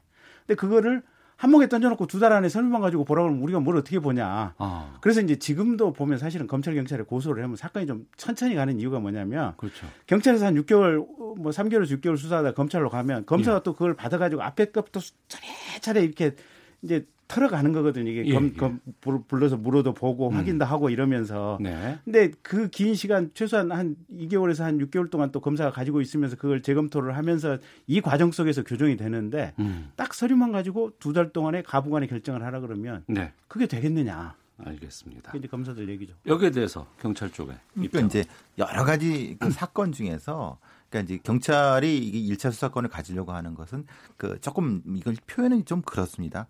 경미한 사건. 네, 네. 약간 말하자면 크게 여러 가지 판단이 좀 하지 않아도 되는 사건들 부분은 음. 사실은 예, 쉽게 무혐 처리해도 되는 거 아니냐. 네. 사실 근데, 근데 좀 이 사건 자체에 대한 건 어려운 건 있습니다. 왜냐하면 겸손 저기 저기 의원님 말씀하신 것처럼 그걸 어떻게 구분하는지 사실은 좀 어려운 부분이 있거든요. 음. 근데 일차적으로 그런 사건들이 많은 건 맞습니다. 네. 그런 것을 사실은 다시 검찰 쪽에서 수사하는 부분은 예, 국민들의 어떤 기본권이 침해되는 거 아니냐라고 음. 주장하는 부분이 있는 거죠. 예. 그러면 이제 뭐 소액 사기 사건 같은 경우를만 제가 당했어요. 한 500만 원 정도 사기를 당했습니다. 네. 그러면 지금의 시스템과 이후에 수사권 조정안이 반영된 상황에 대해서 판단해 보면은 어떤 차이가 있을지를 좀 알려주시면 청취자들이 좀 쉽게 이해를 하실 그러니까 수 있을 지금 것 같아요. 시스템이면 500이 됐건 5천이 됐건 5억이 됐건 50억이 됐건 네. 어, 일단 경찰이 수사를 하고 음. 검찰로 어, 이게 경찰이 혐의가 있다고 판단하든 없다고 판단하든 검찰로 넘어가고 그러니까 검사가 예, 예. 그 서류를 다시 재검토를 합니다. 계속 다 항상 예, 예, 다 예. 재검토를 하고 필요하면 사람들 불러서 또 물어보고 어. 관련 보완 조사도 하고 예, 예. 그리고 나서 가부간에 경찰 의견이 맞으면 맞는 대로 그대로 무혐의 예. 아니면 틀린 틀리면 틀린 대로 이게 기소 음. 혹은 또는 잠시 보류 사건 판단 보류 뭐 여러 가지 형태의 결정을 하게 되는데 네. 지금은 뭐 5, 이제 앞으로 법이 바뀌게 되면 5억이 됐든 5천만 원이 됐든 뭐 500만 원이 됐건 네. 그냥 경찰이 봐서 혐의 없다고 판단되면 그냥 경찰의 자체 종결 어. 그리고 혐의가 있다고 판단되는 사건만 검찰로 송치. 네. 그러면 검사가 그걸 보고 다시 보완 수사를 해서 법원에 기소하든지 아니면 검사가 직권으로 무혐의 종결을 하든지 네. 이렇게 되는 거죠. 일단은 액수에 따라서 할지 음. 아니 이거 사실은 대통령령이라든가 영어로 좀 기준을 좀 만들어야 됩니다. 사실은 예. 이걸 딱 일도양단으로 뭐 액수로 할 수도 없는 부분이고 시행착오는 분명히 겪을 수밖에 없을 것 같습니다. 근데 아까 의원님 말씀하신 것처럼 그런 식으로 구분은 한다. 근데 문제는 그런 거죠. 음. 네. 소액 사건이라 하더라도 그렇게 쉽게 볼 수 있는 거냐라는 음. 문제 제기는 분명히 존재합니다. 아. 그러니까 우리가 흔히 예. 명예훼손 사건들 많잖아요 보면. 명예훼손 참 많죠. 예, 예, 예. 연예인들끼리도 네. 그렇고 뭐 정치인들도 그렇고 뭐 댓글 때문에 명예훼손도 예, 명예훼손. 하고 뭐 참 많습니다. 그냥 앞으로는 대부분 그냥 경찰에서 그냥 다 1차 수사를 전속적으로 하게 되고 예. 거기서 이제 혐의가 있다고 하는 부분만 이제 검찰로 넘어오는 거죠. 어. 그리고 가령 어 이제 이런 부분도 있어요. 이제 검찰에서 대표적으로 문제라고 생각하는 것이 가령 경찰관이 어 어떤 성매매 업소 안마시 술소 같은 것을 운영을 하면서 거기서 성매매 업을 이렇게 같이 했다. 네. 이걸 검찰이 수사할 수 있는 거냐? 음. 이게 이제 경찰의 직무상 범죄에 대해서만 수사를 할 수 있도록 이렇게 돼 있거든요, 보면. 네. 그러면 이게 직무 경찰관의 직, 직무 뇌물이라든지 직무 외죠. 직무 외죠. 네, 예. 어. 그래서 그런 경우는 완전히 경찰 자체 수사로 갈 수밖에 없는 것이 아니냐. 네. 그래서 이제 경찰이 그걸 말아먹어 버리면 어. 그 검찰 쪽에서 접근을 못 한다는 거예요. 예. 근데 이제 경찰 경찰 쪽 입장에서는 충분히 다른 어떤 내부적인 보안 장치가 존재한다라고 주장을 하는 거고요. 음, 일반 국민들께서 어떻게 생각하시는지 모르겠지만 뭐 검찰이 낫고 경찰이 나쁘다 아니다 경찰이 낫고 이 부분은 그러니까 아닌 이제 것 같아요. 예, 제가 그건 제가, 아니죠. 예. 제가 검사를 했던 입장에서 이제 편하게 말씀을 드리면 예. 이런 거예요. 지금까지 시스템은 일선의 형사들이 되게 고생 많이 하거든요. 보면 예. 경찰관들이 아. 뭐 수사계든 뭐 조사계든 형사계든 다 고생을 강력계든 이제 해가지고 실컷 조사를 해서 이제 검찰로 가부간에 어쨌든 넘겨요. 그러면 검사들이 코피 타지게 그걸 한번 보완 수사하고 재검토를 합니다. 네네. 재검토를 해서 그 재검토를 한 이후에 이제 사건에 대해서 처분을 하게 되는데 앞으로는 대부분의 수사가 특히 혐의 없다고 판정되는 것은 그냥 경찰이 자체적으로 수사했다 그냥 자체적으로 그냥 종결하는 이틀이에요 보면. 네. 근데 어 이제 이런 거에 보면 경찰들 중에서도 나쁜 놈들이 있을 수 있어요. 돈 받아먹고 뭐 검사들 중에서도 돈 받아먹는 놈들 사실 많이 있었잖아요. 보면 예, 재판처럼 예, 놈들. 예. 예. 아 영화 보면은 어디나 엄청 많아요. 아니 영화가 아니고 실제로 네, 뭐 어디나 김- 아, 물론 그렇겠죠. 예. 도피한 사람들이 예. 있는 거니까. 그리고 청탁받고 사건 봐주는 경우들도 많이 있어요. 뭐 예, 예. 검사도 그렇고 경찰도 어. 그렇고. 근데 이제 이게 저는 이제 이 시스템에 의해서 검사 생활을 했던 사람인데 음, 지금 시스템이 정말 이게 필요하다고 보는 게 네. 경찰이 어쨌든 그런 어떤 만에 하나 있을 수 있는 부분들을 음. 검찰이 한 번 더 볼 수 있는 제도적으로 개입할 수 있는 공식적인 틀을 가지고 있었던 거예요 보면. 견제할 수 있는 공식적인 틀이 있다. 네. 예. 근데 그게 그 없어진다. 틀의 본질이 그냥 없어져 버리는 거예요. 보면 쑥 어. 빠져 버리는 거예요. 예. 음, 경찰의 입장에서는 예. 어, 그런 시대가 있었고 어. 예, 경찰의 능력이라든가 어떤 시스템도 많이 발전을 했기 때문에 네. 어느 정도까지 일차적인 부분에서는 종결을 해도 음. 그런 부분에 대한 보완은 되지 않느냐라고 하는 거고 우리 의원님은 이제 거기서 부장 검사님을 하셨기 때문에 그것이 시스템이 낫다는 거고 음. 지금은 좀 더 발전된 인력도 발- 발전을 했고 시스템 발전했기 때문에 그 정도는 할 수 있지 않느냐 라는 네. 어떻게 보면 인식의 차이라고 할까요? 예. 예. 또한 가지가 이제 이 문제도 있어요. 이, 이 부분은 아무도 지금 거론을 안 하는데 예. 경찰이 경찰서에 있는 경찰만 경찰이 아니에요. 어디도 있어요 또? 어, 구청에도 경찰 많아요. 특사경, 특별 아, 예, 예. 환경청에도 경찰 예. 많아요. 아 특사경. 예, 특사경, 예, 예. 예. 국가정보원 직원들도 예, 예. 경찰 경찰들 경찰들이에요. 어, 예. 전국에 공무원들 중에 공무원 아닌 환경관리공단이나 이런 데도 경찰 지명받은 사람들도 있어요. 네. 전국의 행정 공무원들 중에 경찰들 무진장 많아요. 어. 그러면 이 많은 기관들이 영장 청구하는 경우를 제외하고는 네. 사실은 경찰이나 특사경이나 똑같은 방식이 적용이 돼야 될 거 아니에요. 근데 어. 법상에는 아마 그 특사경은 검찰청법에는 검사가 지휘한다고 그, 돼 아니. 그러니까 검사가 이제 지명을 네, 하는데 네. 어쨌든 특사경도 수사하거나 사건 처리하는 방식은 형사소송법에 의해서 적용이 그렇죠. 될, 거, 될 적용이 거잖아요. 되죠. 보면 그러면 이 형사소송법이 특사경 예외 조항을 두지 않는 한은 음. 경찰하고 똑같이 가게 되는 거예요. 예, 그러면 맞습니다. 예. 대한민국에 수없이 많은 경찰 기관들이 지들 멋대로 수사하다가 지들 멋대로 그냥 처박히는 이런 사태가 생기는 거예요. 그건 조금 과하신 거고 예. 어쨌든 특사경 부분에 대한 조항은 필요하다는 어. 정도는 맞습니다. 알겠습니다. 예, 예. 그두 분께서는 검찰과 경찰의 입장으로 이제 말씀을 하시기 때문에 저는 국민의 입장으로 좀 여쭤볼게요. 그럼 앞서 이제 김경진 의원께서 지적하신 부분들 경찰 스스로가 그냥 제대로 수사 안 하고 덮어버릴 수도 있다라고 말씀하신 부분들 네, 있잖아요. 네. 견제 없이. 네. 거기서 그럼 제가 고소를 했는데 경찰이 그냥 덮어버렸어요. 네. 그럼 이걸 제가 어 나는 이거 억울하다 수사를 해야 되는데 경찰이 덮었으니까 이걸 네. 검찰로 가져갈 수도 있지 않을까요? 조정안이 돼도. 근데 지금은 어렵죠. 이 법상으로는 어려운 거죠. 아, 현재 패스트트랙 태워진 안으로 보면 그 만만치 않아요. 예. 아, 근데 그래요? 대신에 이제 예. 그거를 어 아까 그 말하는 60일 내에 보완 조치를 통해서 어. 할수 있다라고 됐고 촘촘한 시스템을 만들 수 있다는 것이 경찰의 입장입니다. 예. 어, 그래요? 김균진 의원님.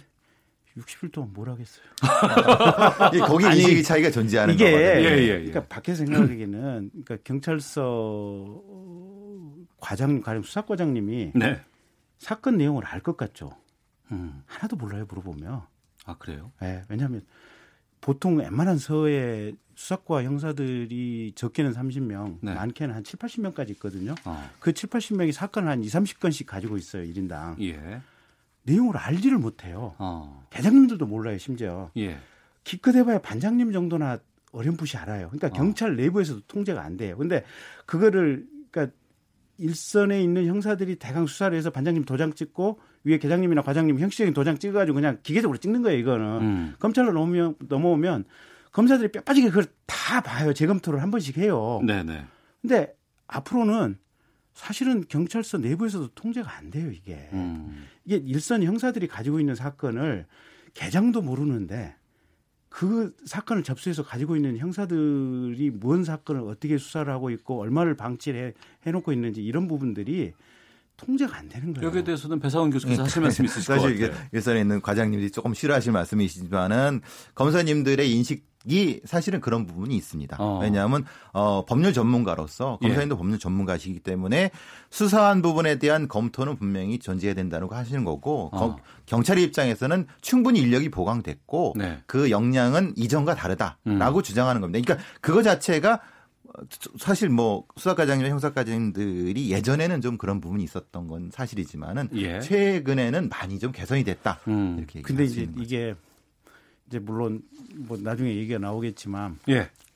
어 이제 검사가 사건을 망친 사례들 음. 또는 경찰이 사건을 망친 사례들 뭐 네. 이래 가지고 이제 서로 이제 이게 이, 이 싸움을 하면 이 잘못한 대표적인 예시 사례들이 이제 이렇게 이렇게 저렇게 많이 올라와요. 그러니까 지금 이사공호님께서도 국민 네. 입장에서는 검찰도 경찰도 신뢰하기 어렵다는 게 현실이라 참 씁쓸합니다. 9992번님께서 검경 수사권 조정 논의가 시작된 게 뭡니까? 유전무죄, 무전유죄 만드는 게 검사 아닙니까? 검사가 신뢰를 회복하는 것이 우선이라고 생각합니다. 여러 가지 의견들 보내주고 계시거든요. 말씀해 주세요. 예, 예. 두 번째 부분에서 말씀하시면 되겠는데 아니 근데 아니 근데 예, 예. 예. 그 이게 이제 예. 문제는 그런 거예요. 신뢰도를 높이는 것은 신뢰도를 높이는 거고 음, 인간 세상이라고 하는 것이 어차피 완벽한 제도는 없어요. 그렇죠. 예. 예. 그러면 우리가 선택할 수 있는 가장 최적의 효과적인 제도를 선택을 하고 네. 그것을 운영하는 과정 속에서 음. 가령 나쁜 놈들이 있다 이러면 징계 제도라든지 이런 여러 가지 방법으로 속아내는 내는 수밖에 없어요. 그게 예. 그게 이제 현실적인 방법인 거고 어쨌든 현재 만들어진 제도라고 하는 것이 어. 경찰이 수사 과정에서 잘못된 판단을 했거나 또는 오류를 범했을 경우에 예. 이걸 검사가 한 번 더 검토를 하고 이걸 보완할 수 있는 어. 이 과정과 제도를 두고 있는 것이 현재의 시스템이에요. 예. 비교적 이게 안전판이 잘 갖추어져 있는 잘된 시스템인데 어. 이 시스템 자체를 지금 안전판을 빼고 없애버리겠다는 거예요, 보면. 예. 그러니까 이제 안전판이 설치된 잘된 시스템이라고 네. 김경진 검찰 출신 의원께서 말씀을 하시는데 근데 그게 이제 말하자면? 예. 시스템은 잘 되는데 인적으로 운영이 잘못됐다라고 검사님 이제 의선 의원님 말씀하시는 거고 어. 경찰 쪽 입장에서는 그 시스템에 보완을 하자는 거죠. 근데 제가 듣기로는요. 네. 저 김경진 의원께 좀 질문 드리겠습니다. 우리나라 검찰에 대한 그 권, 권한이 너무나 막강하고 그 어떤 나라보다도 과도하게 집중돼 있다 하고 이것이 일제 시대 이후부터 일제 강점기 때부터 계속해서 이어져 온 이런 부분이라는 얘기들도 많이 들었거든요. 그거 잘못된 편견이에요. 아 그래요? 그게 독일 검찰 같은 경우는 네. 우리나라 검찰보다 더 세고요. 음. 프랑스 경찰 같은 경우는 심지어는 프랑스 법무부에서 네. 검찰의 이제 큰 친정이 이제 법무부 아니겠습니까? 예, 프랑스 예. 법무성에서 음. 사실상 사법 경찰관에 대해서 실질적인 인사권까지 행사를 해요. 어. 그러니까 대한민국 검찰보다도 더 센 이 제도 설계가 돼 있는 게 네. 독일이나 프랑스 같은데 근데 독일 같은 경우는 이 헌법이나 법치주의가 가장 잘 돼 있다고 우리가 판단을 하는 게 독일 아니겠습니까? 네. 그러니까 그 독일 프랑스 제도가 일본으로 넘어가서 그게 일본 우리 일제 시- 강점기 시대에 음. 그걸 통해서 우리나라 대한민국 이제 우리나라 형사소송법으로 들어왔고 예. 근데 이제 미국 같은 나라는 미국이나 영국은 독일이나 프랑스하고 달리 검사 제도가 원래 없었어요. 예. 그러니까 경찰이 그냥 직접 기소를 하는데 다만 법정에 서는 것은 경찰의 대리인인 변호사를 선임을 해서 법정에 음. 세우는 이런 시- 시스템이었어요. 네. 네. 그러다가 일본이나 미국 같은 나라도 어, 독일이나 프랑스식 검사 제도가 그럭저럭 효율적으로 유용하네라고 어. 해서 오히려 미국, 영국이 예. 독일, 프랑스 제도를 조금씩 조금씩 받아들여가는 이런 상황이에요. 예. 그래서 한국 검찰이 굉장히 무슨 권한이 세고 뭐 이렇다라고 하는 것은 그건 잘못된 편견이에요. 부사원 아, 교수님. 물론 예. 경찰 제도에 대한 이해가 조금 이제 오- 오해가 서로 그러니까 제가 보기엔 사실은 어, 독일의 연방제 제도라든가 프랑스의 국가 시스템 자체에서 경찰을 포괄하는 그 범위가 다르거든요. 그러니까 네. 조금 저는 이론을 가지고 있습니다만은 음. 그 이론을 지금 말씀드리기 좀 어려운 부분이지만은 어려워요. 예, 왜냐하면 그거에 대한 각각의 숫자를 써야 아, 되는 예, 부분이 예, 있기 예. 때문에 예, 예, 그러니까 그 권한이 누가 더 많냐 이런 음. 걸 카운트해야 되는 거니까. 네. 근데 대신 이제 왜 이런 논의가 나왔는가에 대한 음. 근본적인 질문은 네. 지금이 어쨌든 이 검찰 쪽에 많은 어떤 문제점이 있었기 때문에 그런 음. 보완이라는 걸 하는 과정 속에 경찰의 이런 수사권 조정 얘기가 나왔다고 그것만 알았으면 좋겠습니다. 이게 사실은 뭐 알겠습니다. 지금 국민들이 생각하는 문제 문제라고 생각했던 부분들은 예. 실은 정치권의 압력이 있었던 사건들이에요 대부분 음. 현, 현재의 집권하고 있는 집권 세력에 의한 압력이 있었던 그런 부분에서 문제들이 많았는데 네. 그건 어느 시기건 간에 어느 대통령 시절이건 현재 집권층들이 검찰 경찰에 대해서 사건 음. 압력을 안 넣을 생각을 하면 간단하게 해결을 하고 네. 오히려 이 검경의 정치적인 중립성을 해결하는 것이 본질이지 음. 사실은 이런 식의 개혁이라고 하는 것은 정말 개악이에요. 알겠습니다. 자, 오태훈의 시사본부 배상훈 전 서울경찰청 범죄심리분석관 또 검찰 출신 김경진 민주평화당 의원과 아는 검경 함께하고 있는데요. 헤드라인 뉴스 듣고 계속해서 말씀 이어가도록 하겠습니다. 어젯밤 한미 정상이 전화 통화에서 대북 식량 지원을 논의한 것과 관련해 청와대 관계자는 지원 규모와 형식에 대해 구체적인 이야기는 오가지 않았다며 지금부터 검토가 들어가야 하는 상황이라고 밝혔습니다.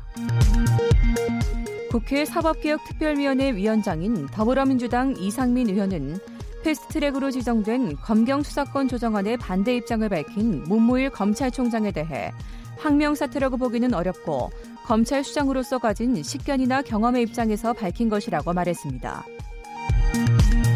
지난해 5월 8일 도널드 트럼프 미국 대통령이 핵 합의를 탈퇴하겠다고 일방적으로 선언한 지 1년 만에 이란도 탈퇴하는 쪽으로 기우는 분위기가 나타나고 있습니다.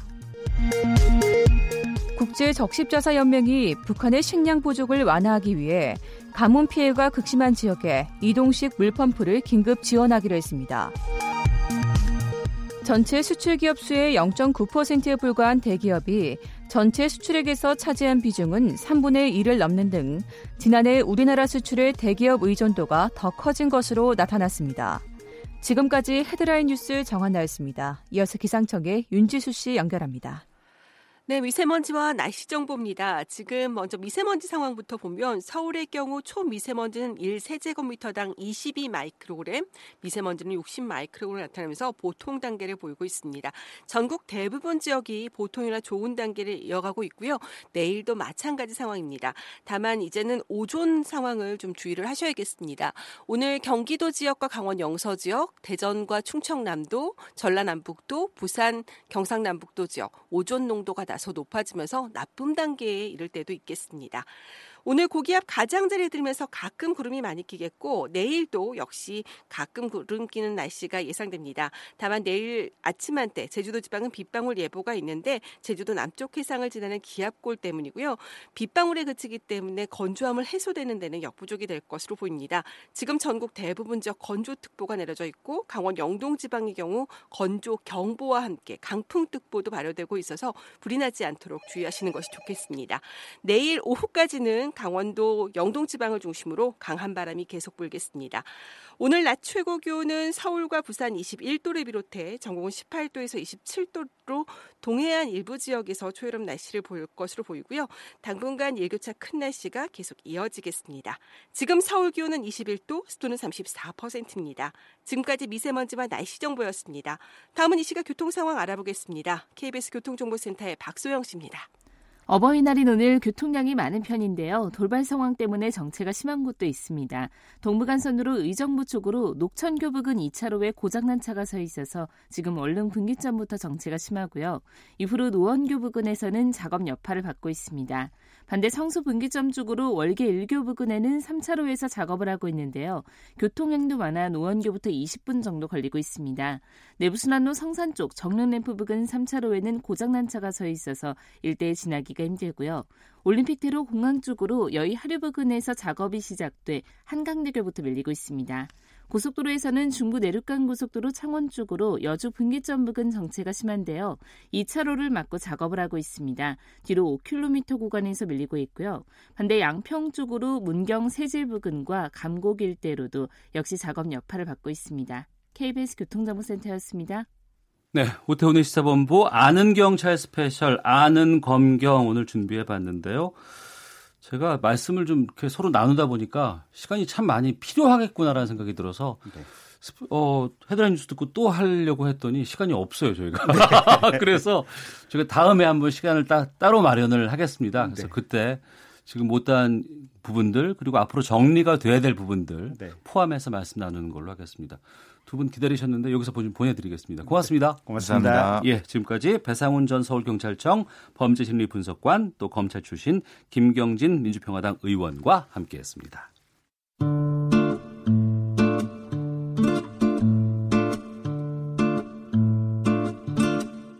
오태훈의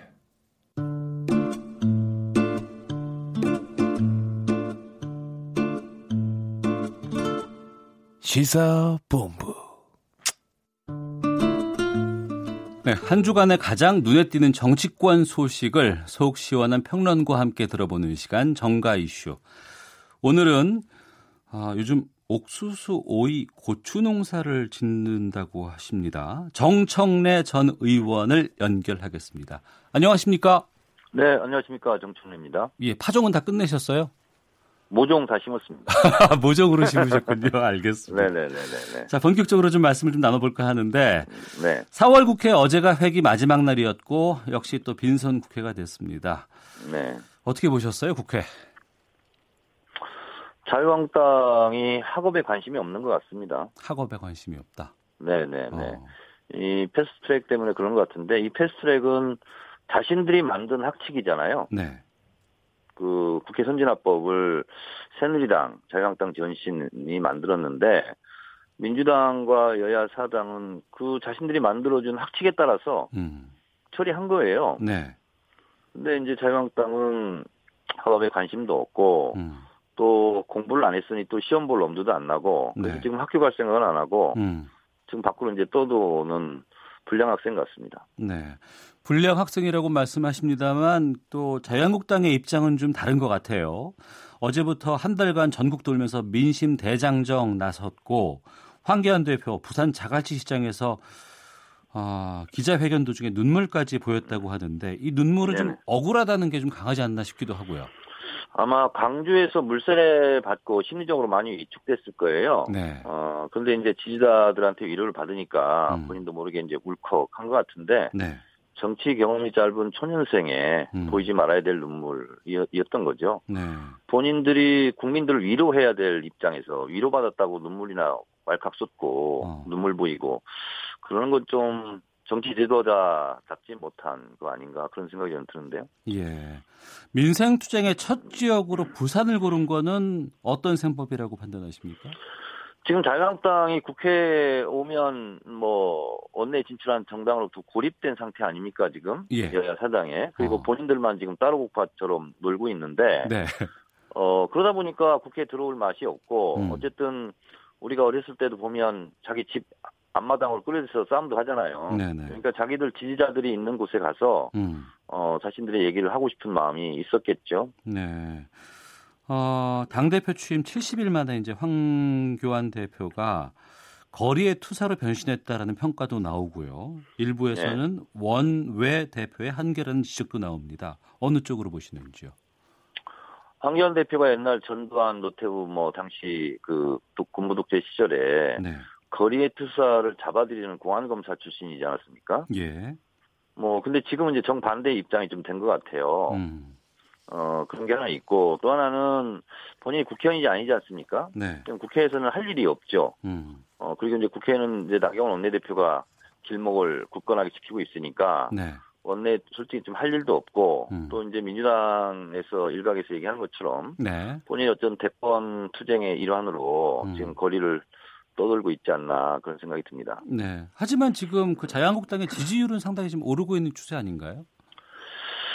원래 대한민국 해방 이후에 기득권 세력이 자유한국당이었어요. 김대중, 노무현, 문재인 대통령. 네. 뭐 집권 기간을 본다면 12년밖에 안 돼요. 나머지는 자기들이 다 정권을 잡았던 거죠. 네. 그래서 박근혜 탄핵 때 움츠려졌던 보수층은 표현을 안 했을 뿐이지 일단 있는 거거든요. 그래서 저는 35% 안팎의 자유한국당 지지층은 항상 있다고 봅니다. 네. 음, 그런데 선거를 치르려면 35%로 당선인이 안 되잖아요. 네. 51%를 넘어야 되지 않습니까? 음. 근데 지금 너무 멀리 달려가고 있는 것 같아요. 예. 그, 어, 너무 오른쪽으로 너무 달려가서 어.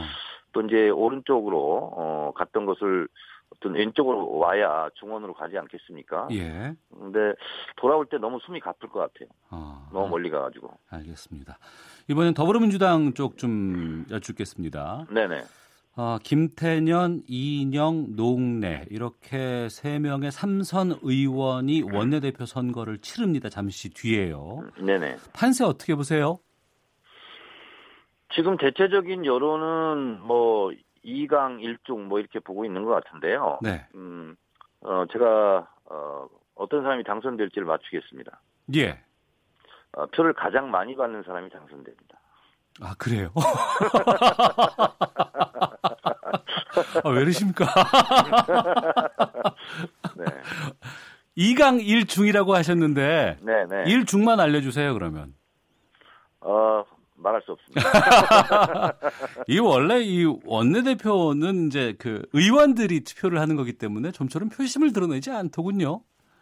원내대표 선거는 이제 유권자가 국회의원이지 않습니까? 예. 에, 국회의원들의 표심은 귀신도 모른다는 게 정설입니다. 음. 그래서 진짜로 네, 뚜껑을 네. 열어봐야 네. 어, 아는 것이고 음. 어, 제가 이제 간접적으로 기동량을 해보니 네. 어, 서로 어, 자신 있다 이렇게 음. 얘기를 하고 있고 네. 또 결선으로 간다면 음.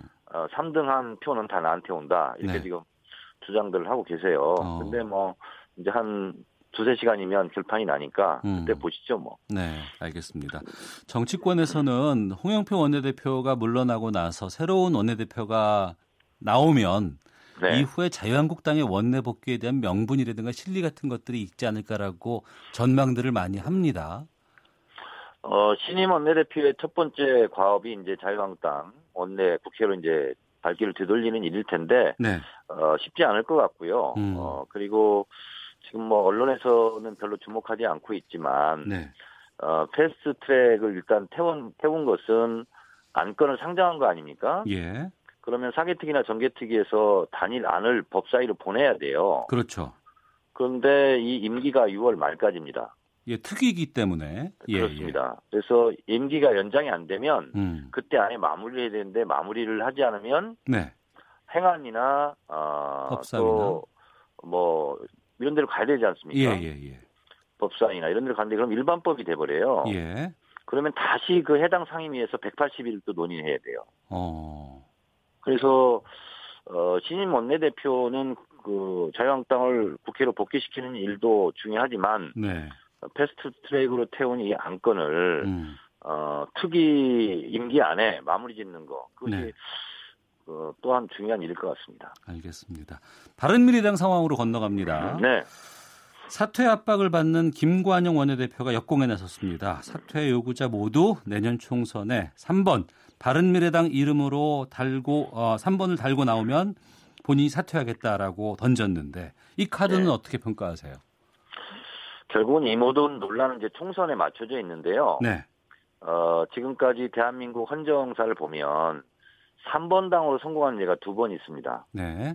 정주영 회장의 통일국민당 예, 예. 그리고 안철수의 국민의당 두 분밖에 없었거든요. 네. 어, 3당 실험이 이렇게 결과가 좋지 않습니다. 그러면 음. 3번 달고 나가서 싸운다는 것은 낙선을 염두에 두고 하는 거지 않습니까? 네. 그런데 총선이 임박하면 1번 당으로 2번 당으로 음. 여야로 네. 어, 구심력이 작동하고 3번 당, 4번 당은 결국은 원심력이 작동하지 않습니까? 이탈 본능. 네, 네. 그렇게 봤을 때 3번 달고 나온다면 즉각 사퇴하겠다는 얘기는 어. 그냥 우리 옥쇄하자 이런 얘기일 수 있잖아요. 예. 그래서 결국은 지금은 다른 미래당은 음. 어, 이혼 헤게모니 싸움을 하고 있다. 네. 그래서 얼마 되지도 않는 재산이지만 어. 아, 유산 정리에 들어간 거 아닌가 예. 그런 생각이 좀 들어요. 아, 50억 정도 있다고 하는 유산 정리. 그것이 그것도 중요하겠지만 예. 결국은 이제 지금 바른미래당이 각자 의원들이 뭐 3번 달고 나가자 뭐 하자 이렇게 얘기하지만 3번 달고 나와서 총선에 당선될 가능성이 없다라고 얘기하잖아요. 네, 네. 근데 이제 당권을 지는 게 뭐가 중요하겠어요. 그런 상황에서. 음. 그러나 당권을 진다는 것은 어떤 중요한 의미가 있냐면 네. 진로를 결정할 수 있는 권리를 갖고 있는 거죠. 음. 이혼을 해서 자유한국당으로 가냐 네. 아니면 제3지대에서 당을, 어, 당을 다시 해쳐 모여 창당을 하느냐 음. 이 권한을 갖고 있는 게 진정한 의미의 지금 바른미래당의 당권이라고 할 수가 있겠죠. 예. 그런데 누가 이것을 쥐는가에 따라서 어. 어, 방향이 달라질 수 있기 때문에 어, 그런 상황에서의 헤게모니 싸움이다 이렇게 보고 있어요. 예. 그 헤게모니 싸움이 벌어지는 와중에 바른미래당 차기 원내대표 선거도 또 지금 관심이 쏠리고 있습니다. 뭐 언론에서는 뭐 권은희, 김성식 의원이 양자 대결 구도로 갈 것이라는 관측도 있고 뭐 권은희 의원은 뭐 하지 않겠다라 뭐 얘기가 뭐 들리는 것 같기도 하는데 이게 중요한 게 아니고 이게 만약에 차기 지도부가 네. 어, 꾸려지게 나면은 이 패스트트랙 운명이 좀 바뀌지 않을까라는 걱정도 들거든요. 앞서 말씀하신 그- 것처럼. 상임위가 어, 한계가 있는 상황이기 때문에요. 네네 그렇습니다. 그러니까 이제 김관영 원내대표는 사실 임기가 보장된 원내대표이기 때문에 쫓아낼 방법이 없어요. 예. 김관영 원내대표로서는 본인이 자진 사퇴를 하게 되면 곧바로 그 화살이 이제 손학규 당대표로 가지 않겠습니까? 네. 그래서 김관영 뚝이 무너지면 손학규까지 흔들거리는 거죠. 음. 그래서 김관영 원내대표는 사퇴를 할 수가 없는 입장이고 네.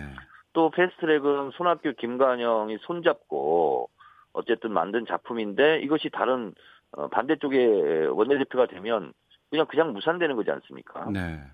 어, 그렇기 때문에 어, 쫓아낼 방법도 없고 그렇지만 또 쫓아내려고 그러고 음. 어, 그 통과제리처럼 물고 물리는 그런 관계인데 네. 어, 임기는 뭐 채울 수밖에 없어요. 음, 임기는 채울 것이다. 네. 예. 시간이 다 됐습니다만 지금 워낙 다음이나 네이버나 이런 데서 실시간 검색어 1위로 달리고 있는 분이라서 하나만 좀 여쭙고 마치도록 하겠습니다. 네네네. 자유한국당 한선규 사무총장이 논란의 중심에 지금 서고 있습니다. 사무처. 직원들에게 욕설 퍼붓고 뭐 네네. 노동조합이 나서서 사과 사퇴를 요구하고 나는데 이거 지금 한선규 사무총장은 사과를 했다고는 하지만 논란은 가라앉지 않는 분위기고 어떻게 해야 한다고 보세요? 결국은 밀려서 사퇴할 수밖에 없을 겁니다. 아, 저는 그렇게 보고 있고 그렇게 사퇴하지 않으면 이것이 계속 네. 실검에도 계속 뜨듯이 며칠간 계속 갈 이슈거든요. 예. 그래서 이분은 어, 사퇴하고 자중자애하는 게 맞는 거죠. 음. 사무처 당직자들한테 이렇게 사퇴 압박을 받은 사무총장이 역대 있었습니까? 음, 알겠습니다. 여기까지 말씀 듣도록 하겠습니다. 고맙습니다. 네, 감사합니다. 네, 주간 정치평론 정가 이슈. 오늘은 정청래 전 민주당 의원과 함께했습니다. 오태훈의 시사본부는 여러분의 소중한 의견을 기다립니다. 짧은 문자 50원, 긴 문자 100원의 정보 이용료가 되는 샵 9730, 우물정 9730번으로 문자 보내주십시오. KBS 라디오 앱 콩은 무료입니다. KBS 라디오 오태훈의 시사본부. 지금 여러분은 대한민국 라디오 유일의 점심 시사 프로그램을 듣고 계십니다. 네, 바로 들어가겠습니다. 김성환의 뉴스 소다 시간입니다. 시사평론가 김성환 씨 나오셨습니다. 어서 오세요. 네, 안녕하세요. 예. 오늘 인보사와 관련된 뉴스를 다루려고 합니다. 네. 예. 근데 최근에 뭐 인보사 때문에 뭐 인보사 인보사 얘기는 굉장히 많은데 예, 예. 너무 내용이 어려워서 그러니까 정리를 이게- 못 하신다는 분들이 많아요. 정리를 오늘 해보려고 하는데 네. 신약이라면서요? 네. 치료제? 예, 맞습니다. 어. 그러니까 골관절염 유전자 치료제 이렇게 관절염 치료제. 네. 예. 근데 일반적인 치료제 같은 경우에는 화학적인 약품으로 치료를 하잖아요. 네네. 그게 뭐 보통 우리가 알고 있는 약인데요. 이건 유전자 치료제입니다. 그러니까 유전자 조작을 통해서 음. 어, 치료 효과가 나타날 수 있도록 만든 치료제고요. 네. 국내에서는 처음으로 이런 치료제가 그 신약으로 허가가 났고 어. 그리고 세계에서도 예. 뭐 여러 유전자 치료제가 있을 수 있지만 관절을 대상으로 한 유전자 치료제는 이게 세계 최초입니다. 아, 그래요? 예. 획기적인 거네요, 그러면. 어, 그렇죠. 그게 어. 만약에 제대로 된 효과가 있다고 하면은 굉장히 큰뭐 이 전 세계에서 관심을 모을 만한 그런 약이었는데 네. 이 약이 나중에 알고 봤더니 주성분이 뒤바뀌어 있었더라. 이런 논란이 일기 시작했던 거예요. 그리고 성, 분이 뒤바뀌었다고요? 예.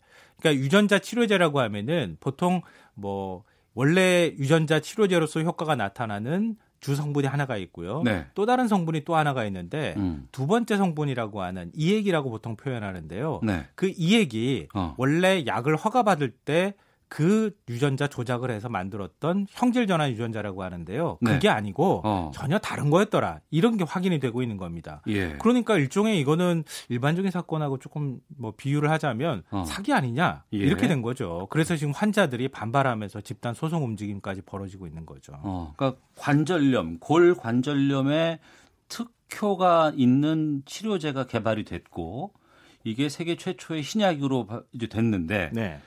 어, 이게 유전자가 뒤바뀌었다는 건 상당히 좀 무슨 당황스러운 일 수밖에 없는 것 같은데. 근데 사실은 방금 전에 특효라는 표현을 사용하셨지만 예. 특효는 아니에요. 그러니까 원래 식약처에서 허가를 받을 때 네. 그러니까 우리 보통 이제 관절염 환자 같은 경우에는 연골이 다 닳아서 어. 무릎이 아프다는 표현 을 그렇죠. 쓰잖아요. 예. 그러면 유전자 치료제면은 원래 연골 세포를 재생해서 어. 다시 집어넣어 주면은 연골이 생성이 되는 거니까 그러면 아, 치료가 예, 예. 되는 거 아니냐 예. 이렇게 생각하실 텐데 허가가 날 때는 재생 효과가 인상, 임상에 임상을 통해 가지고 확인이 되지는 않았어요 제대로. 어. 그 대신에 통증을 완화하는 효과는 있다라고 네. 판단해서 음. 치료제라기보다는 통증 완화, 완화 효과가 있는 치료제다 이렇게 이해하시면 되겠어요. 아, 치료제로 승인받은 것이 아니고 통증 완화 효과로 승인을 받은 예, 거예요. 예. 아, 그럴 수도 있겠군요. 예, 그러니까 보통 관절염 환자 같은 경우에는 통증 때문에 굉장히 고생을 하잖아요. 어. 일단 통증 통증만 완화돼도 예. 일상생활을 하는 데 있어서는 훨씬 나아지니까 어. 그런 면에 있어서 치료제다 이렇게 표현을 하고 있는 건데요. 근데 이제 우선은 그러면 네. 약값도 비싸다는 얘기를 들었고요. 네, 1회 투여 비용이 한 600에서 한 700만 원 정도가 되는데요. 한 번 네, 한 번 그러니까 이 관절. 강이라고 하는 곳에 예. 어, 이 인보사라고 하는 치료제를 맞는데 600에서 한 700만 원 정도 되고 어. 시판이 된 게 2017년 7월이거든요. 예. 그 이후에 한 4천 명 정도가 어, 이 치료를 받은 것으로 지금 파악이 되고 있습니다. 시판 허가가 2년 전에 이미 났고 네. 4천 명이나 투여한 고가의 이런 치료제가 왜 지금에 와서 문제가 되는 거예요? 아 이게 이제 복- 과정이 복잡해서 최대한 간단하게 설명드리면 우리나라에서는 시판 허가가 났잖아요. 네. 근데 세계에서 가장 큰 제약 시장이 미국이잖아요. 그렇죠. 그러니까 미국에서 시판 허가가 나기 위해서는 미국에서 임상을 다시 또 거쳐야 되는 거예요. 뭐 FDA에서 승인 나야 된다 그렇죠. 뭐 이런 얘기 많이 예, 하잖아요. 맞아요. 예. 이 임상 3상까지 갔어요. 어. FDA에서 보기에 이거 유전자 치료제니까 예. 그 치료제로 활용됐던 유전자의 어, 유전자 정밀 성분을 한번 확인해 보자. 어. 그래서 STR이라고 하는 네. 검사를 한 거예요. 예. 검사를 해 보니까 어, 이게 원래 그 승인 허가를 신청했을 때 그때 유전자하고 다른 유전자가 나온 거예요.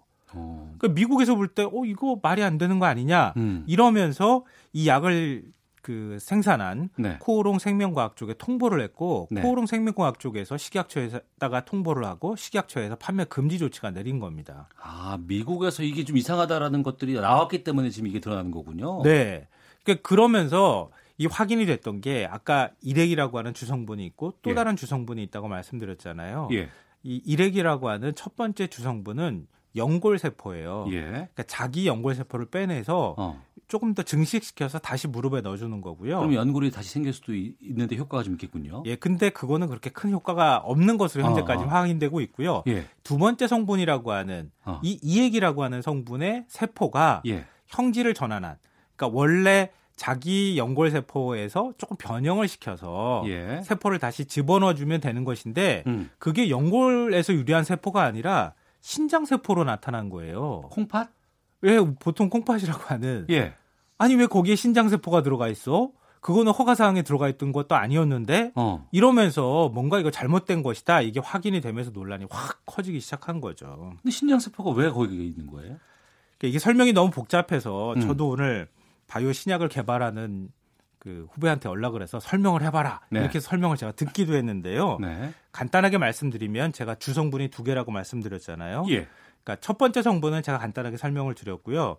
두 번째 성분이 형질 전환 연골 세포라고 하는 거예요. 음. 근데 이건 별로 중요하지 않아요. 예. 중요하지 않은데 왜 이 세포를 쓰- 형질을 변환해서 쓸 수밖에 없었냐면은 용어가 조금 어려운데요.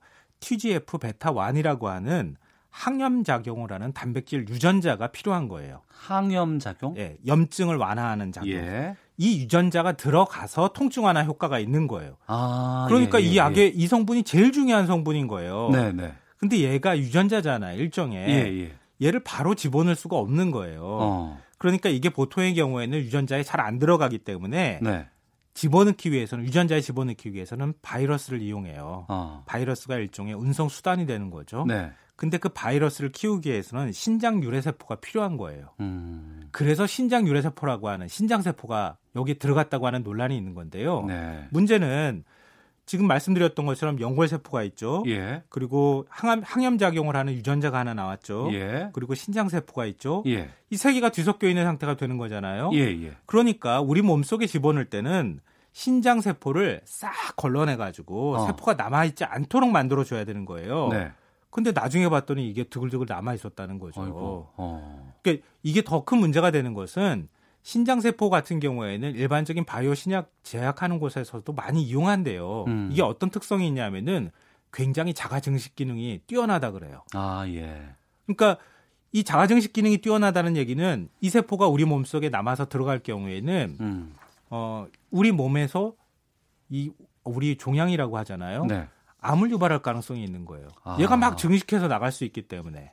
그건 예상하지 못했던 거 아니겠어요? 그렇죠. 아니 어. 근데 이거는 학술적으로는 이미 다 아는 거예요. 아. 그렇기 때문에 애를 철저히 사멸시키거나 방사능이나 이런 것들을 되는데. 아니면 깨끗하게 걸러냈어야 하는데 네. 얘를 남겨두니까 어. 얘가 유전자 인보사 안에 그대로 남아있는 상태에서 얘만 막 증식을 한 거예요. 예. 나중에 보니까 어 이거 신장세포만 이렇게 많네. 어. 그러니까 이거 뭐가 잘못된 거다라고 얘기를 하는 겁니다. 그럼 이 잘못됐다고 하는 부분을 제작사인 코롱 생명과학 여기서는 몰랐을까요? 그게 지금 또 다른 핵심이 되는 건데요. 네. 인보사라고 하는 제품이 잘못됐다고 하는 거는 네. 현재로서는 다 확인된 거예요. 이젠 팔면 안 되죠. 아, 그렇죠. 판매 네. 금지 조치까지 된 건데. 예. 그러면은 그거 생산하는 코오롱 쪽은 이걸 전혀 몰랐을까? 예. 이런 의문이 남게 되는 건데요. 음. 좀 이해가 안 되는 점이 뭐냐면은 이 신약을 개발하기 시작한 게 2004년부터입니다. 오래됐군요. 15년이 된 거예요. 근데 원래 신약 개발하는 게 참 힘들다고 하잖아요. 어. 시간도 많이 걸리고요. 예. 돈도 엄청나게 많이 투자해야 되는데 제가 알기로는 천억 원도 넘게 투자한 것으로 알고 있어요. 음. 그런데 그렇게 투자해서 만든 신약인데 네. 유전자가 이게 뭐가 들어갔는지조차도 검사를 안 해보고 음. 확인 안 해봤다는 게 이게 말이 되느냐 네. 이런 반론이 나오는 거예요. 음. 근데 여기까지는 괜찮은데 최근에 이제 속였다고 하는 정황 증거들이 속속 나오기 시작한 거예요. 속였다? 예. 그게 뭐냐면은 인보사가 시 판을 국내에서 받기 한 8개월 전에 네. 이미 이제 이런 신약을 개발하고 있다고 하는 소문이 전 세계 제약 업계에 쫙 퍼지지 않았겠어요? 증시에도 상당한 영향이 있었을 것 아, 같은데. 그럼요. 예. 지금 4분의 1 토막이 됐어요. 이 소식 어. 나오고 난 다음에.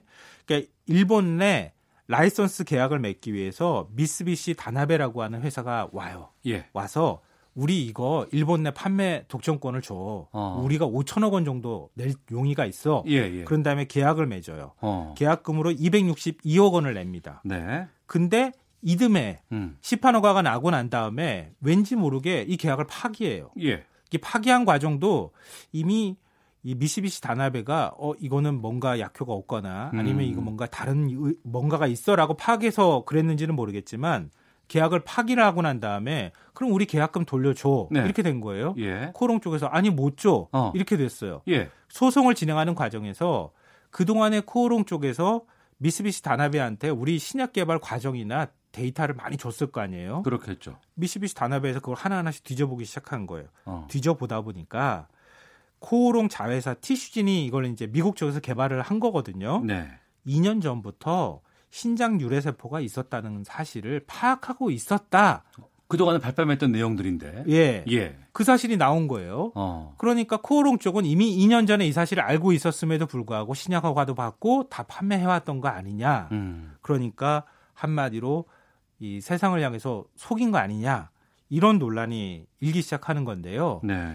지금 학계 일각에서는 애초에 앞, 어, 제가 말씀드렸던 것처럼 항염 작용을 하는 유전자 있잖아요. 조금 네네. 어려운 용어 말씀드렸잖아요. 그것 자체를 개발 못했던 거 아니냐. 어. 이런 얘기까지 나와요. 그럼 이렇게 되면은 제2 황우석 사태라고 하는 비판이 나올 수밖에 없는 거죠. 그러면 지금 이거 아까 4천 명 정도가 투약을 이미 했다고 하지 않았습니까? 네. 이분들은 어떻게 됩니까? 이 굉장히 답답한 문제인데요. 지금 앞서 제가 신장 유래세포가 들어가게 되면은 몸속에서 증식해서 종양을 일으킬 수 있다고 하잖아요. 환자들이 이걸 굉장히 큰 공포로 지금 생각하고 있는데 음. 우리 몸에 또 면역 체계가 가동되니까 네. 진짜로 종양이 일어나는지 안, 일어나, 안 일어나는지 치료받은 지 얼마 안 됐기 때문에 아직은 몰라요. 그래서 식약처에서 앞으로 향후 15년 동안 추적 관찰을 하겠다 이렇게 얘기를 하고 있는데 환자 입장은 또 다르잖아요. 그렇죠. 이게 속은 거나 다름이 없는 게 되는 거기다가 거잖아요. 식약처가 승인을 해준 거 아니겠습니까? 네. 그러니까 이거는 식약처 책임도 있는 거고 어. 코롱 측도 당연히 책임이 있는 거다. 예. 이 도대체 항암 아 저 그 종양이 발생하는지 안 발생하는지 이거는 계속 확인하는 작업을 해야 된다고 하는데 음. 확인이 쉽지 않다고 하는 문제가 있어요. 네. 그러니까 자연스럽게 식약처가 허가를 내줄 때 너무 지나치게 바이오 신약이라고 하는 점을 고려해서 어. 엉성하게 승인을 내준 거 아니냐라고 하는 비판 여론이 생겨나는 거죠. 알겠습니다. 뉴스 소다 인보사 사태 정리해 봤습니다. 시사의 진행자 김성환 시사평론가와 함께했습니다. 고맙습니다. 네, 고맙습니다. 예. 마치겠습니다. 내일 뵙겠습니다. 안녕히 계십시오.